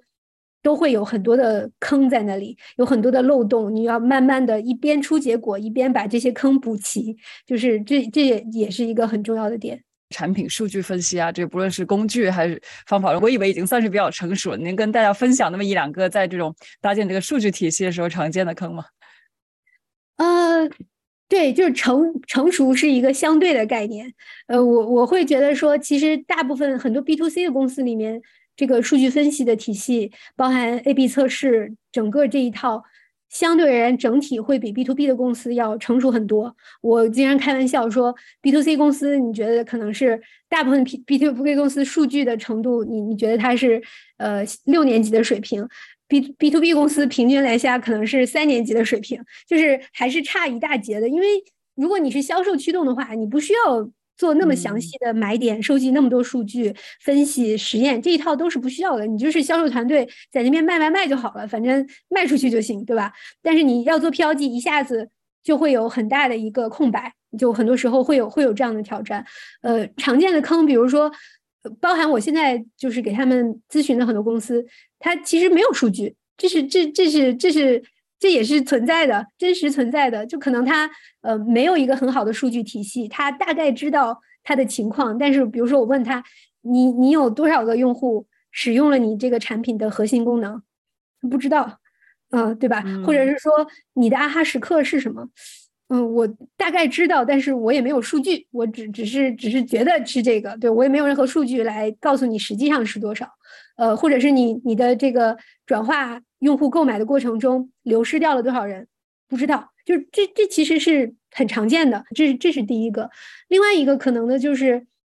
嗯，他可能有一些数据，他的这个有至少有这个理念，他收集到了一些数据，就是从数据到呃洞察整个的过程非常的慢，他可能有数据，但是他也没有什么什么很有很有价值的洞察或者线索。从这个数据里面出来，我觉得这也是一个非常，也是一个比较常见的。但是这些问题都是可以被解决的，就是把数据收集起来，然后建立一个这个数据分析的能力，然后去数据到洞察的整个的这个速度去提升。这个其实我觉得对于很多 B to B 公司来说都是非常有价值的一件事情。嗯嗯，哎，这样听起来，其实这个整个产品其实做一个。团队还是需要精心去设计的。那如果说，比如我要去招这样的一个人，我最看重的应该是什么？或者说，尤其你提到，刚刚你提到，哎，其实 to C 的公司，这个在这方面，在数据分析这方面其实已经比较成熟了。那如果我去招一个有 to C 在 to C 公司里边有分析背景，可能我需要注意一些，什么？嗯嗯嗯，对，就刚才我们提到说，如果你非常早期，你最最早期的时候，可能第一个呃增长的人。最理想的情况就是他又能分析，又又有一定增长的背景，他能够和工程师合作，能够去做实验，同时他自己也能去收集数据、分析数据。那这是最最最最理想的。这样人去哪里找啊？那这样其实其实我我自己雇就是雇过的很多的这个做增长的人都是分析师出身的，就是你你你你如果能去找到一些他本身的背景比较。比较就是所谓的这种复合型人才，对吧？他本来可能是分析师，但是他呃做分析做了很多，就像我自己就是这样做分析做了很多，那个产品经理不不 take action，我就很生气，所以我想要自己做做产品或者做增长，就是你其实，在。分析师、数据科学家里面能够找到这样的一些人，他自己不满足于我只是做分析，他想要去拿到他分析的东西去做一些改变。那这个是我觉得是一个呃比较好的一个一个背景。另外也有可能有的产品经理他自己就不喜欢等着别人给他分析，他嫌太慢，他自己就会写 SQL 或者是会用一些简单的工具，这也这也是有可能。所以这样的人是是存在的，只是说你你要去找，然后呃。我觉得就是所谓的 head of growth，可能如果你的公司最开始就有这样一一个人的话，你可能可以把他培养成慢慢培养成一个 head of growth。那一般来说，呃，增长团队最开始的时候就是一个团队，那我可能里面给他配备一两个工程师，呃，有这个增长产品经理，有数据分析的人，或者是这个增长产品经理本身可以做分析啊，然后他可能有设计师和他合作，那这个小团队就可以去做一些实验，做一些分析，然后。刚才我们提到的很多事情，他们都可以开始做起来了。但是慢慢的，如果这个公司比较大了，这个产品发展的比较好，比较成熟了，那这个增长团队可能会衍生出一些呃下一层级的，就是小团队。比如说，有的这个增长的负责人，他可能同时会负责产营销的部分和产品的部分，就是 growth marketing 和 growth product，可能都会。归这个这个增长负责人管，这是一种情况；也有一种情况是这个 growth marketing 营销的部分是，就是可能更多的是 CMO 这一块儿，然后这个增长负责人更多的是在产品这一块儿，这也是有可能的。那这个增长负责人底下呢，一般来说就会按照我们刚才提到的这个用户里程去建立他的小团队。比如说像我在 GitLab，我们有负责激活的团队，我们有负责转化的团队。那再大了之后，可能会有负责。呃，用户拓展销售的有负责用户留存的，那在底层我可能会去建立一些，嗯，就是负责平台的团队，比如说负责收集数据的，呃，负责这个搭建实验平台的，负责其他的一些一些这个基础基础设施的一些一些相关的支持增长团队的团队，就是呃，我觉得这是一个比较常见的那个那个发展阶段。然后怎么去找这样的人？刚才我提到，就是我会喜欢找一些。背景比较复合的人，呃，他可能同时有数据的经验，有产品的经验，或者是呃，他以前是做增长营销的，但是他想要做增长产品。我觉得这样的人其实他会比较灵活一些，而且他比较呃，就是目标导向。他他其实不太 care 说我到底做的这个实验是。是在营销侧的实验，还是在产品侧的实验，或者是怎么着的？我只是想要提升某一个指标，那这里面有很多事情可以做，我都可以去做。我不会的，我也可以去学。我觉得这样的一种性格或者是工作方式是是比较好的。你刚才不断提到的这个销售，在一个以票据驱动的这种公司里边，呃，我所要找的销售有个有会有什么不一样的这个地方呢？嗯，对这个问题特别好，我觉得就是现在慢慢出现了一个。概念就是有点像呃，product-led sales，就是产品驱动的销售。OK，在 PLG 的公司里面做销售，确实会和传统的销售不太一样。首先呢，你就不是不是完全那种呃高举高打的做法，对吧？我我就我我就是。在十个目标客户群体公司里面，我认识他们的这个这个头头，然后我就靠着这个关系喝喝酒哈，就不是不是这样的。那更多的你要去有点像呃，有点像一半是客户成功，一半是销售，然后你要对用户本身的这个使用产品的行为，或者是你对产品的功能特别的了解，然后你。一定程度上是帮着你的这些客户去更好的使用你的产品。你你可能有他们的使用数据，你可以看到他们最对哪三个功能最感兴趣，或者是呃他们在用什么地方的时候是是比较困惑。然后你更多的是抱着一个去帮他们更好的看到你产品的价值，帮他们去使用，就是一定程度上有点呃就是有点像技术支持和销售和这个客户成功。都都结合在一起，呃的这样的一个一个模式，然后呢，呃，同时呢，你对你和这个增长团队的配合和产品团队的配合会比传统的销售要多很多，所以很多时候在这种呃 PLG 的产品里面，它的销售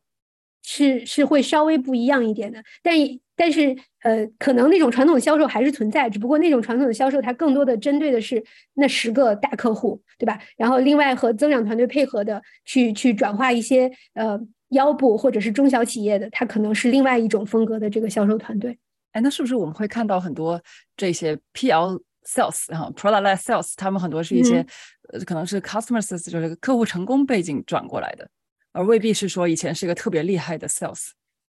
对他就是不是那种呃，不是那种手上握着一把关系，然后我就靠这把关系来来来这个转化的这些销售。他更多的是我怎么我对产品非常的了解，我对我的这个功能非常的了解，我我愿意去呃理解用户的一些数据、一些使用行为，我通过这个去帮他们更好的使用产品，然后然后在这个过程中呃和他们建立这个联系，然后最后完成这样一个转化。这个是呃。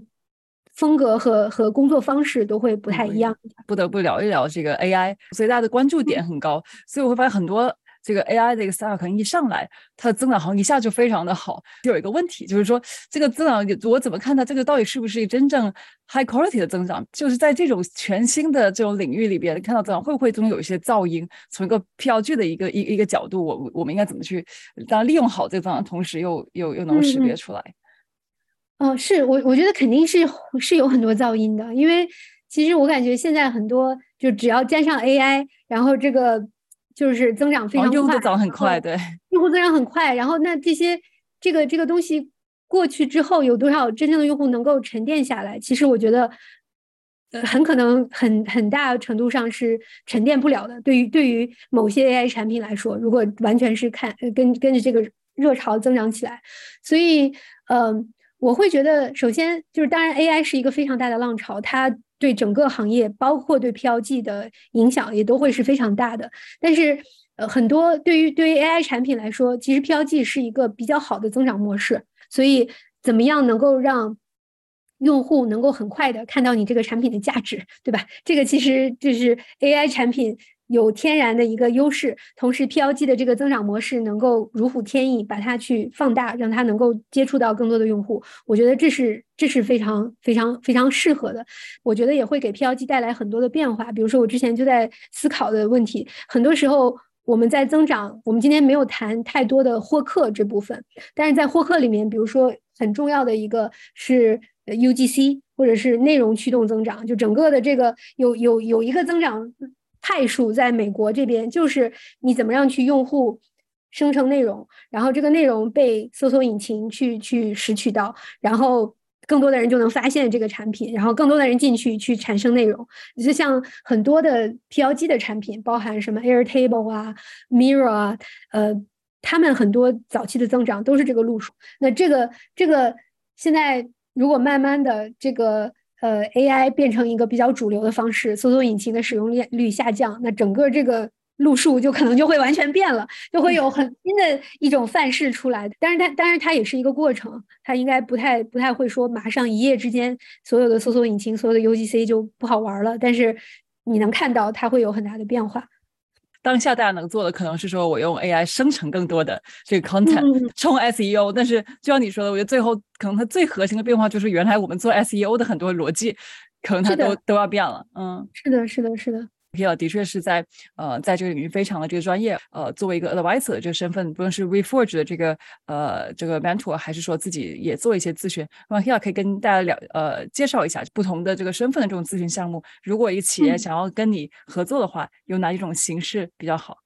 嗯，好呀，好呀。对，其实就是呃，刚才也提到，我大概去年中的时候，呃，开始自己出来在做一个独立增长顾问，然后现在包含也给很多公司，呃，有有稍微早期一点的，可能是就是 Pre Series A，也有 Series B、Series C，大概是这么这么一个阶段。呃，那很多这些公司呢，可能更多的是呃偏 PLG 的公司，有的是说我。我处于比较早期的阶段，我想要把这个基础打好。我怎么样去设计整整个这个新用户的一个流程？呃，然后怎么样去把这个数据的基础建立好？然后怎么样去建立刚才说的 PQL Product Qualified Leads 的这样的一些系统？那就会帮助他们去思考这样的一个过程。呃，有哪些关键的因素？然后呃，引导他们完成这样的一个一个过程。那也有一些稍微大一点的公司，它可能有这一套的系统，但是它会。面临到一些增长的一些一些瓶颈，比如说我的这个免费到付费的转化率就是上不去，我想要提升，我怎么办？对吧？那这个时候其实是有很多可能的原因和可很多可能的解决方案的，有可能刚才我们提到是定价的问题，有可能是你的这个呃自助转化的整个整个路径里面有很多。需要解决的问题有许多需需要解决的点，也有可能是新用户在使用的过程中根本就没有达到啊哈时刻，大家就是根本就没没用明白，没有发现这些产品好在哪儿，那他当然不会去转化，不会去付费，所以就是。和这这些公司呢，就是很多时候会和他们比较深入的去呃研究和和这个分析整个他们的一些数据啊，用户的一些情况啊，然后给他们一些建议和策略，包含引导他们去完成呃很多的这样的一些增长实验，去提升他们的指标。所以嗯，大家如果对如果有这样的需要，其实呃我合作的公司其实现在。遍布全球各地啊，有有什么在欧洲的，有在美国的，也有我们有中国背景的，呃，有在亚洲的，就是各个国家都有，所以也欢迎大家，呃，可以去联系我，到时候莫妮卡可以把我的公众公众号、微信公众号，或者是把我的邮箱放在这个我们的这个 show notes 里面，然后大家可以。通过这样的方式联系到我，或者大家到呃 LinkedIn 上搜我的名字 Hila 曲，呃 H I L A，呃然后 Q U，呃应该也能搜到我。对，好，到时候我们也会都放 show notes 里面。那你觉得如果一个呃公司想要跟你合作的话，你就你通常会问他们哪些问题？你希望他们先想好哪些事情，可以更高效的跟你做早期的这个沟通？呃，对，就是我觉得呃有几点吧。首先就是你可能呃很多公司如果是非常早期。假如说你还没有产品，或者你的产品还没有打磨好，就是属于还不知道谁会用你的产品，然后也不确定你达到了 PMF，那这个其实我不太建议你在这个阶段去找一个增长的顾问，呃，你可能还是要回到你的产品打磨上去，这是一个阶段上的问题，就是在你达到 PMF 之后是是比较合适的。然后另外就是你要去呃。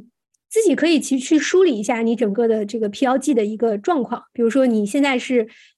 有没有这些基本的元素？你是想有了基本的元素想要提升，还是说你还没有基本的元素，你想要把这个基础打起来？你想想有想有一些这个战略上的指导，就是分清楚你自己需要的是一些战略上的指导，还是一些战术上的指导。我觉得这也是一个比较比较重要的问题。然后刚好，其实我在今年七月份的时候会回国一周。呃，如果大家有兴趣，可能会会给企业做一些这个增长的培训、增长的工作坊。就是增长顾问是，其实我是我觉得是适适合于更加大家有一定基础，想要已经在做这个事情了，怎么样去把它做得更好。如果大家对于增长想要有了解，就属于比较早期的阶段的话，其实也可以通过这个培训或者工作坊的方式，包含大家也去可以可以去看一下我的书，呃，就是大家有一个基本的认知，就是我觉得这个也是比较比较有帮助的。那我们就进入到最后这个我觉得很有意思的一个快问快答的这个环节。我问几个问题，然后曲慧可以在一分钟左右，然后很快的这个给一个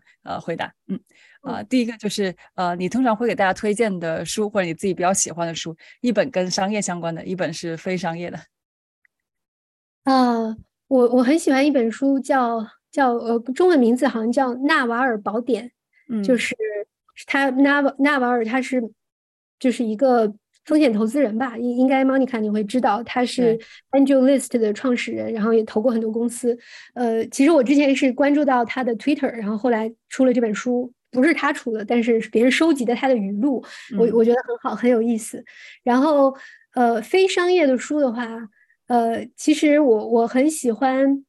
呃，我很喜欢很多这个童书，就是我们家有也也有两个小朋友，所以我很喜欢一本这个儿童的书，叫呃 Someday，叫有一天。呃，我我我可以建议大家去看看，就挺有意思的一本小书。哦，你一本童书让你这个让你这么有这个就这么喜欢啊？对，因因因为我觉得其实呃很很多小小朋友的书，我觉得是是很美的，就是它很简单，但是但是很美。嗯。哎，这个这个很棒，我觉得第一次在第一次有这个嘉宾推荐一本童书，大家可以去看。而且我知道我的这个呃这个我的这观众里听众里边应该很多是日理万机的这个创业者，我觉得而且很多其实也是有孩子的，所以 借着你们多陪伴孩子的时间，也是可以多看看这一些这些书，给自己一个不一样的时光。啊，然后另外呃第二个问题啊，你觉在你的这个职业呃职业生涯中，你觉得有谁对你有比较大的影响？啊，谁对我有比较大的影响？我觉得，呃，可能是我在，呃，我在 Acorns 的我的我的我的 manager 吧，他是公司的这个 chief operating officer，呃，我觉得他其实对我的影响和帮助，呃，都挺大的。呃，其实比较重要的一一点是，呃，他其实我最最早加入 Acorns 的时候，我的工作的这个。这个职责是完全不一样的，呃，但是我去了之后，我就觉得好像这个工作职责不是很符合我看到的增长的机会，所以我基本上就去跟他输出了一通，把我整个的工作职责都给改了，然后他也给我很多的支持，所以我觉得很很很感谢他。哇，这个这个。自己定义，大多数零零后整整顿职场，其实我们这个八零后也可以整顿职场，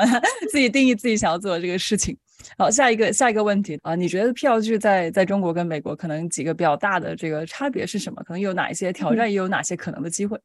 嗯嗯，至少呃我的理解，我的了解里面，嗯，因为中国的这个 B to B 或者 SaaS，呃，怎么说呢？用户群付费意愿还是。相对而言会低一些，所以其实我觉得中国的 P 级的创业者是挺不容易的，就是可能用户基数很大，但是呢转化会比较的困难。然后呃很多人我知道也是因为这个原因去选择做大客户啊，选择做政府客户啊，然后做很多的定制化，就是这个这个是一个比较现实的一个创业的路径。但是我觉得中国的。呃，移动互联网或者是互联网有一有一群非常棒的这个创业者，包括产品经理啊，大家其实是有很多机会可以去走向全球，就是把很多很优秀的这个中国的产品，通过 PLG 的方式，SaaS SaaS 产品去去做全球的市场，我觉得这个其实是有有机会的。哎，那如果像你前面所说，他们的这个可能的挑战，是不是就是说，呃，你也许很会做增长，但是 sales 的这一块，尤其在全球市场做 sales，可能是这一些公司需要补的一个课。对，是的，我就给他们做顾问的有些公司，他们就比如说在印度啊，或者在什么，他们呃就会发现，尤其到稍微做的大一点之后，他们都需要在美国成立这个销售团队，然后要要有人 on the ground 去做这个事情。呃，就是我觉得这是比较比较重要的。对。呃，下一个问题，就我们都知道，GitLab 是一个完全 remote 的分散式办公的这个公司。我好奇，在跟他们在 GitLab 工作过程中，有什么你觉得有趣的或者有挑战的一两个事情，可以跟大家分享？呃，我觉得很有趣的一个事情，也不能叫有趣，就是印象很深刻的一个事情，就是我们的 CEO 他叫 Sid，他其实我觉得他是一个很很很了不起的人，很他有一个呃 program 叫 CEO Shadow Program，就是所有所有。所有人，呃，之之前的时候可能是总监或者以上，后来开放给所有员工，每个人都可以申请去做他的 shadow 两周。那在这两周里面，最早在 pandemic 之前，在这个 covid 之前是要飞到他家，在 San Francisco 住在他家里两周，参与他所有的会议。当然，这些会议一般来说都是都是远程在 Zoom 上。呃，如果他有什么线下的一些和这个呃。投资人啊，或者什么什么见面，你也可能你也能跟着去。Pandemic 之后就变成这个两周的时间里面，可以加入他，加入到他所有的 Zoom meeting 里面，不管是说和投资人，或者是和其他的。公司的 CFO 啊，或者是甚至我我我在那个时候我还加入了他和他 personal coach，他有一个这个呃 executive coach 的一个私人的谈话，我也我也加入到里面，就是我觉得印象非常的深刻，然后呃在其他任何公司没有过这样的体验。对啊，这个是相当大胆的一个 一个决定，哇，好酷啊！你觉得有什么挑战地方？在这个完全挑战，我觉得这个。GitLab 后来，呃，我加入的时候大概是三百人，后来现在的话大概应该是一千多人，就是在很短的时间里面翻了三三倍。那当这个公司有这么快的增长的时候，其实我觉得，呃，大家就是怎么样去建立连接，怎么样去让大家能够有一个比较比较好的合作，我觉得是确实是需要一些一些呃努力的。然后包含说，对于完全 remote 的公司来说。如果你只是做每个人做自己的一小块儿，其实相对而言还好，只要把职责规定的特别清楚，每个人都分一小块儿。那 GitLab 其实呃历史上也是这么做的，就每个人职责非常的清晰，你就管这一块儿，他就管那一块儿，然后都分好了。这样的话，每个小团队效率都挺高。但是涉及到这个全公司需要去。跨功能合作、跨部门合作，尤其是这些项目比较大的时候，就会我觉得就会更困难一些。这个也是我们后来一直在想办法解决的一个问题。嗯嗯，好，下一个问题，这个你的公众号的名字叫“兜里有糖甜”，可以跟大家聊一聊这个这个名字的来源是什么？是个很特别的 一个名字。对，因为因为我们家刚才提到，我我们家有两个小孩儿，我我们家有两个男孩儿，老大他的小名叫兜兜，就是兜。屁兜的兜，然后老二的他的小名叫糖糖，对，所以就把他们两两个的名字拼在一起，相当于这个呃成了这个公众号的名字。但是最开始这个公众号其实只是随便写写，后来开始写增长的内容之后，就显得很不专业。但是呢，我想来想去，我也不想把它名字改了，我就还还这么着吧。所以你就看到一个很很奇特的一个叫 这么不严肃名字的公众号，在在写一些增长的文章。这个反差挺好的，反差萌。好，然后下一个问题啊，就是我知道这个徐辉也提到，你其实自己作为一个独立顾问，呃，也有一段时间了。呃，现在其实很多年轻人开始这个自由职业，在你成为独立顾问的过程中，有什么这个有意思或者一些呃挑战？嗯，对，我觉得其实我我我自己呃，我自己一直都觉得我很适合做一个独立顾问，因为特别喜欢帮人解决问题，想解决方案。呃，我觉得对我来说是是很有意思的一件事情。你从我的背景就可以看出来，我一会儿做 B to C，一会儿做 B to B。其实我我还比较享受说和不同的公司合作，然后看不同的行业，然后在他们的对比中发现一些共同的或者是一些不一样的点。我觉得这个是是很有意思的。然后包含我和很多不同国家的。这个公司合作，呃，不同的增长团队，就感觉好像我自己有五六个不同的增长团队，遍布在全世界各个地方。然后可能这段时间大家都在研究这个新用户哈哈时刻的问题，但是每个产品又都不太一样。然后大家都去做一些实验，结果又都不太一样。我感觉我有一个就中枢神经的感觉，就就很有意思。然后呃，challenging 的部分其实我觉得还好，但是确实因为今年以来整个这个。美国的经济包括 tech 都会更大家都会更谨慎一些，所以确实也会去思考，在这种情况下，怎么样去更好的接触到更多的潜在客户，然后给大家提提供更好的服务。呃，就是我我觉得就是其实也有点像创业，因为我我的我的很多的客户都是这种，呃呃。Recurring payment monthly 啊，或者是就就我感觉自己在做一个 SaaS 公司一样，怎么去怎么去服务好已有的客户，提高大家的留存率，怎么去获获获取新的客户，然后我我我觉得也也也有挑战，但是也挺有意思的吧。最后一个问题就是你个人未来未来三年有什么个人的目标吗？特别想达成的目标？个人的目标，呃，我我觉得首先就是。呃，我自己在做这个增长顾问，呃，希望能够把这个事情做成一个，呃，我我自己觉得比较有意思，然后同时能够，呃，这个能够持续的一个职业路径。呃，这是我的一个，我跟人开玩笑说，这是我的一个新的实验。呃，我不希望说太太快就结束它。然后，这是这是一个比较，呃，比较比较大的目标。然后，另外就是，呃，希望能够。不管是自己还是我的家里的两个小朋友，能够都有能够陪伴他们有更多的成长，呃，我觉得这个也挺重要的。非常非常棒，感谢 Hila 花了那么多时间给我们做了非常详尽的这个分享。我相信很多在听众里边正在做。这个 SaaS 创业或者从业者都能从里边受益匪浅。我们投了很多的 startup，都在非常积极的去去思考这个 growth 的这个问题，而且是更 efficient 的 growth。那其实这个时候就需要用到方法论，也很期待以后能够跟 Hila 有更多的这个合作。非常感谢今天时间，谢谢，感谢大家的收听。如果你喜欢我们 podcast 的内容，欢迎你点赞并分享给可能感兴趣的朋友。有任何建议反馈，都可以在评论区留言，我们都会很认真的看的。如果你在用 Apple Podcast 收听，也希望你花几秒钟给我们打个五星好评，让更多人了解到我们。我们下次再见啦！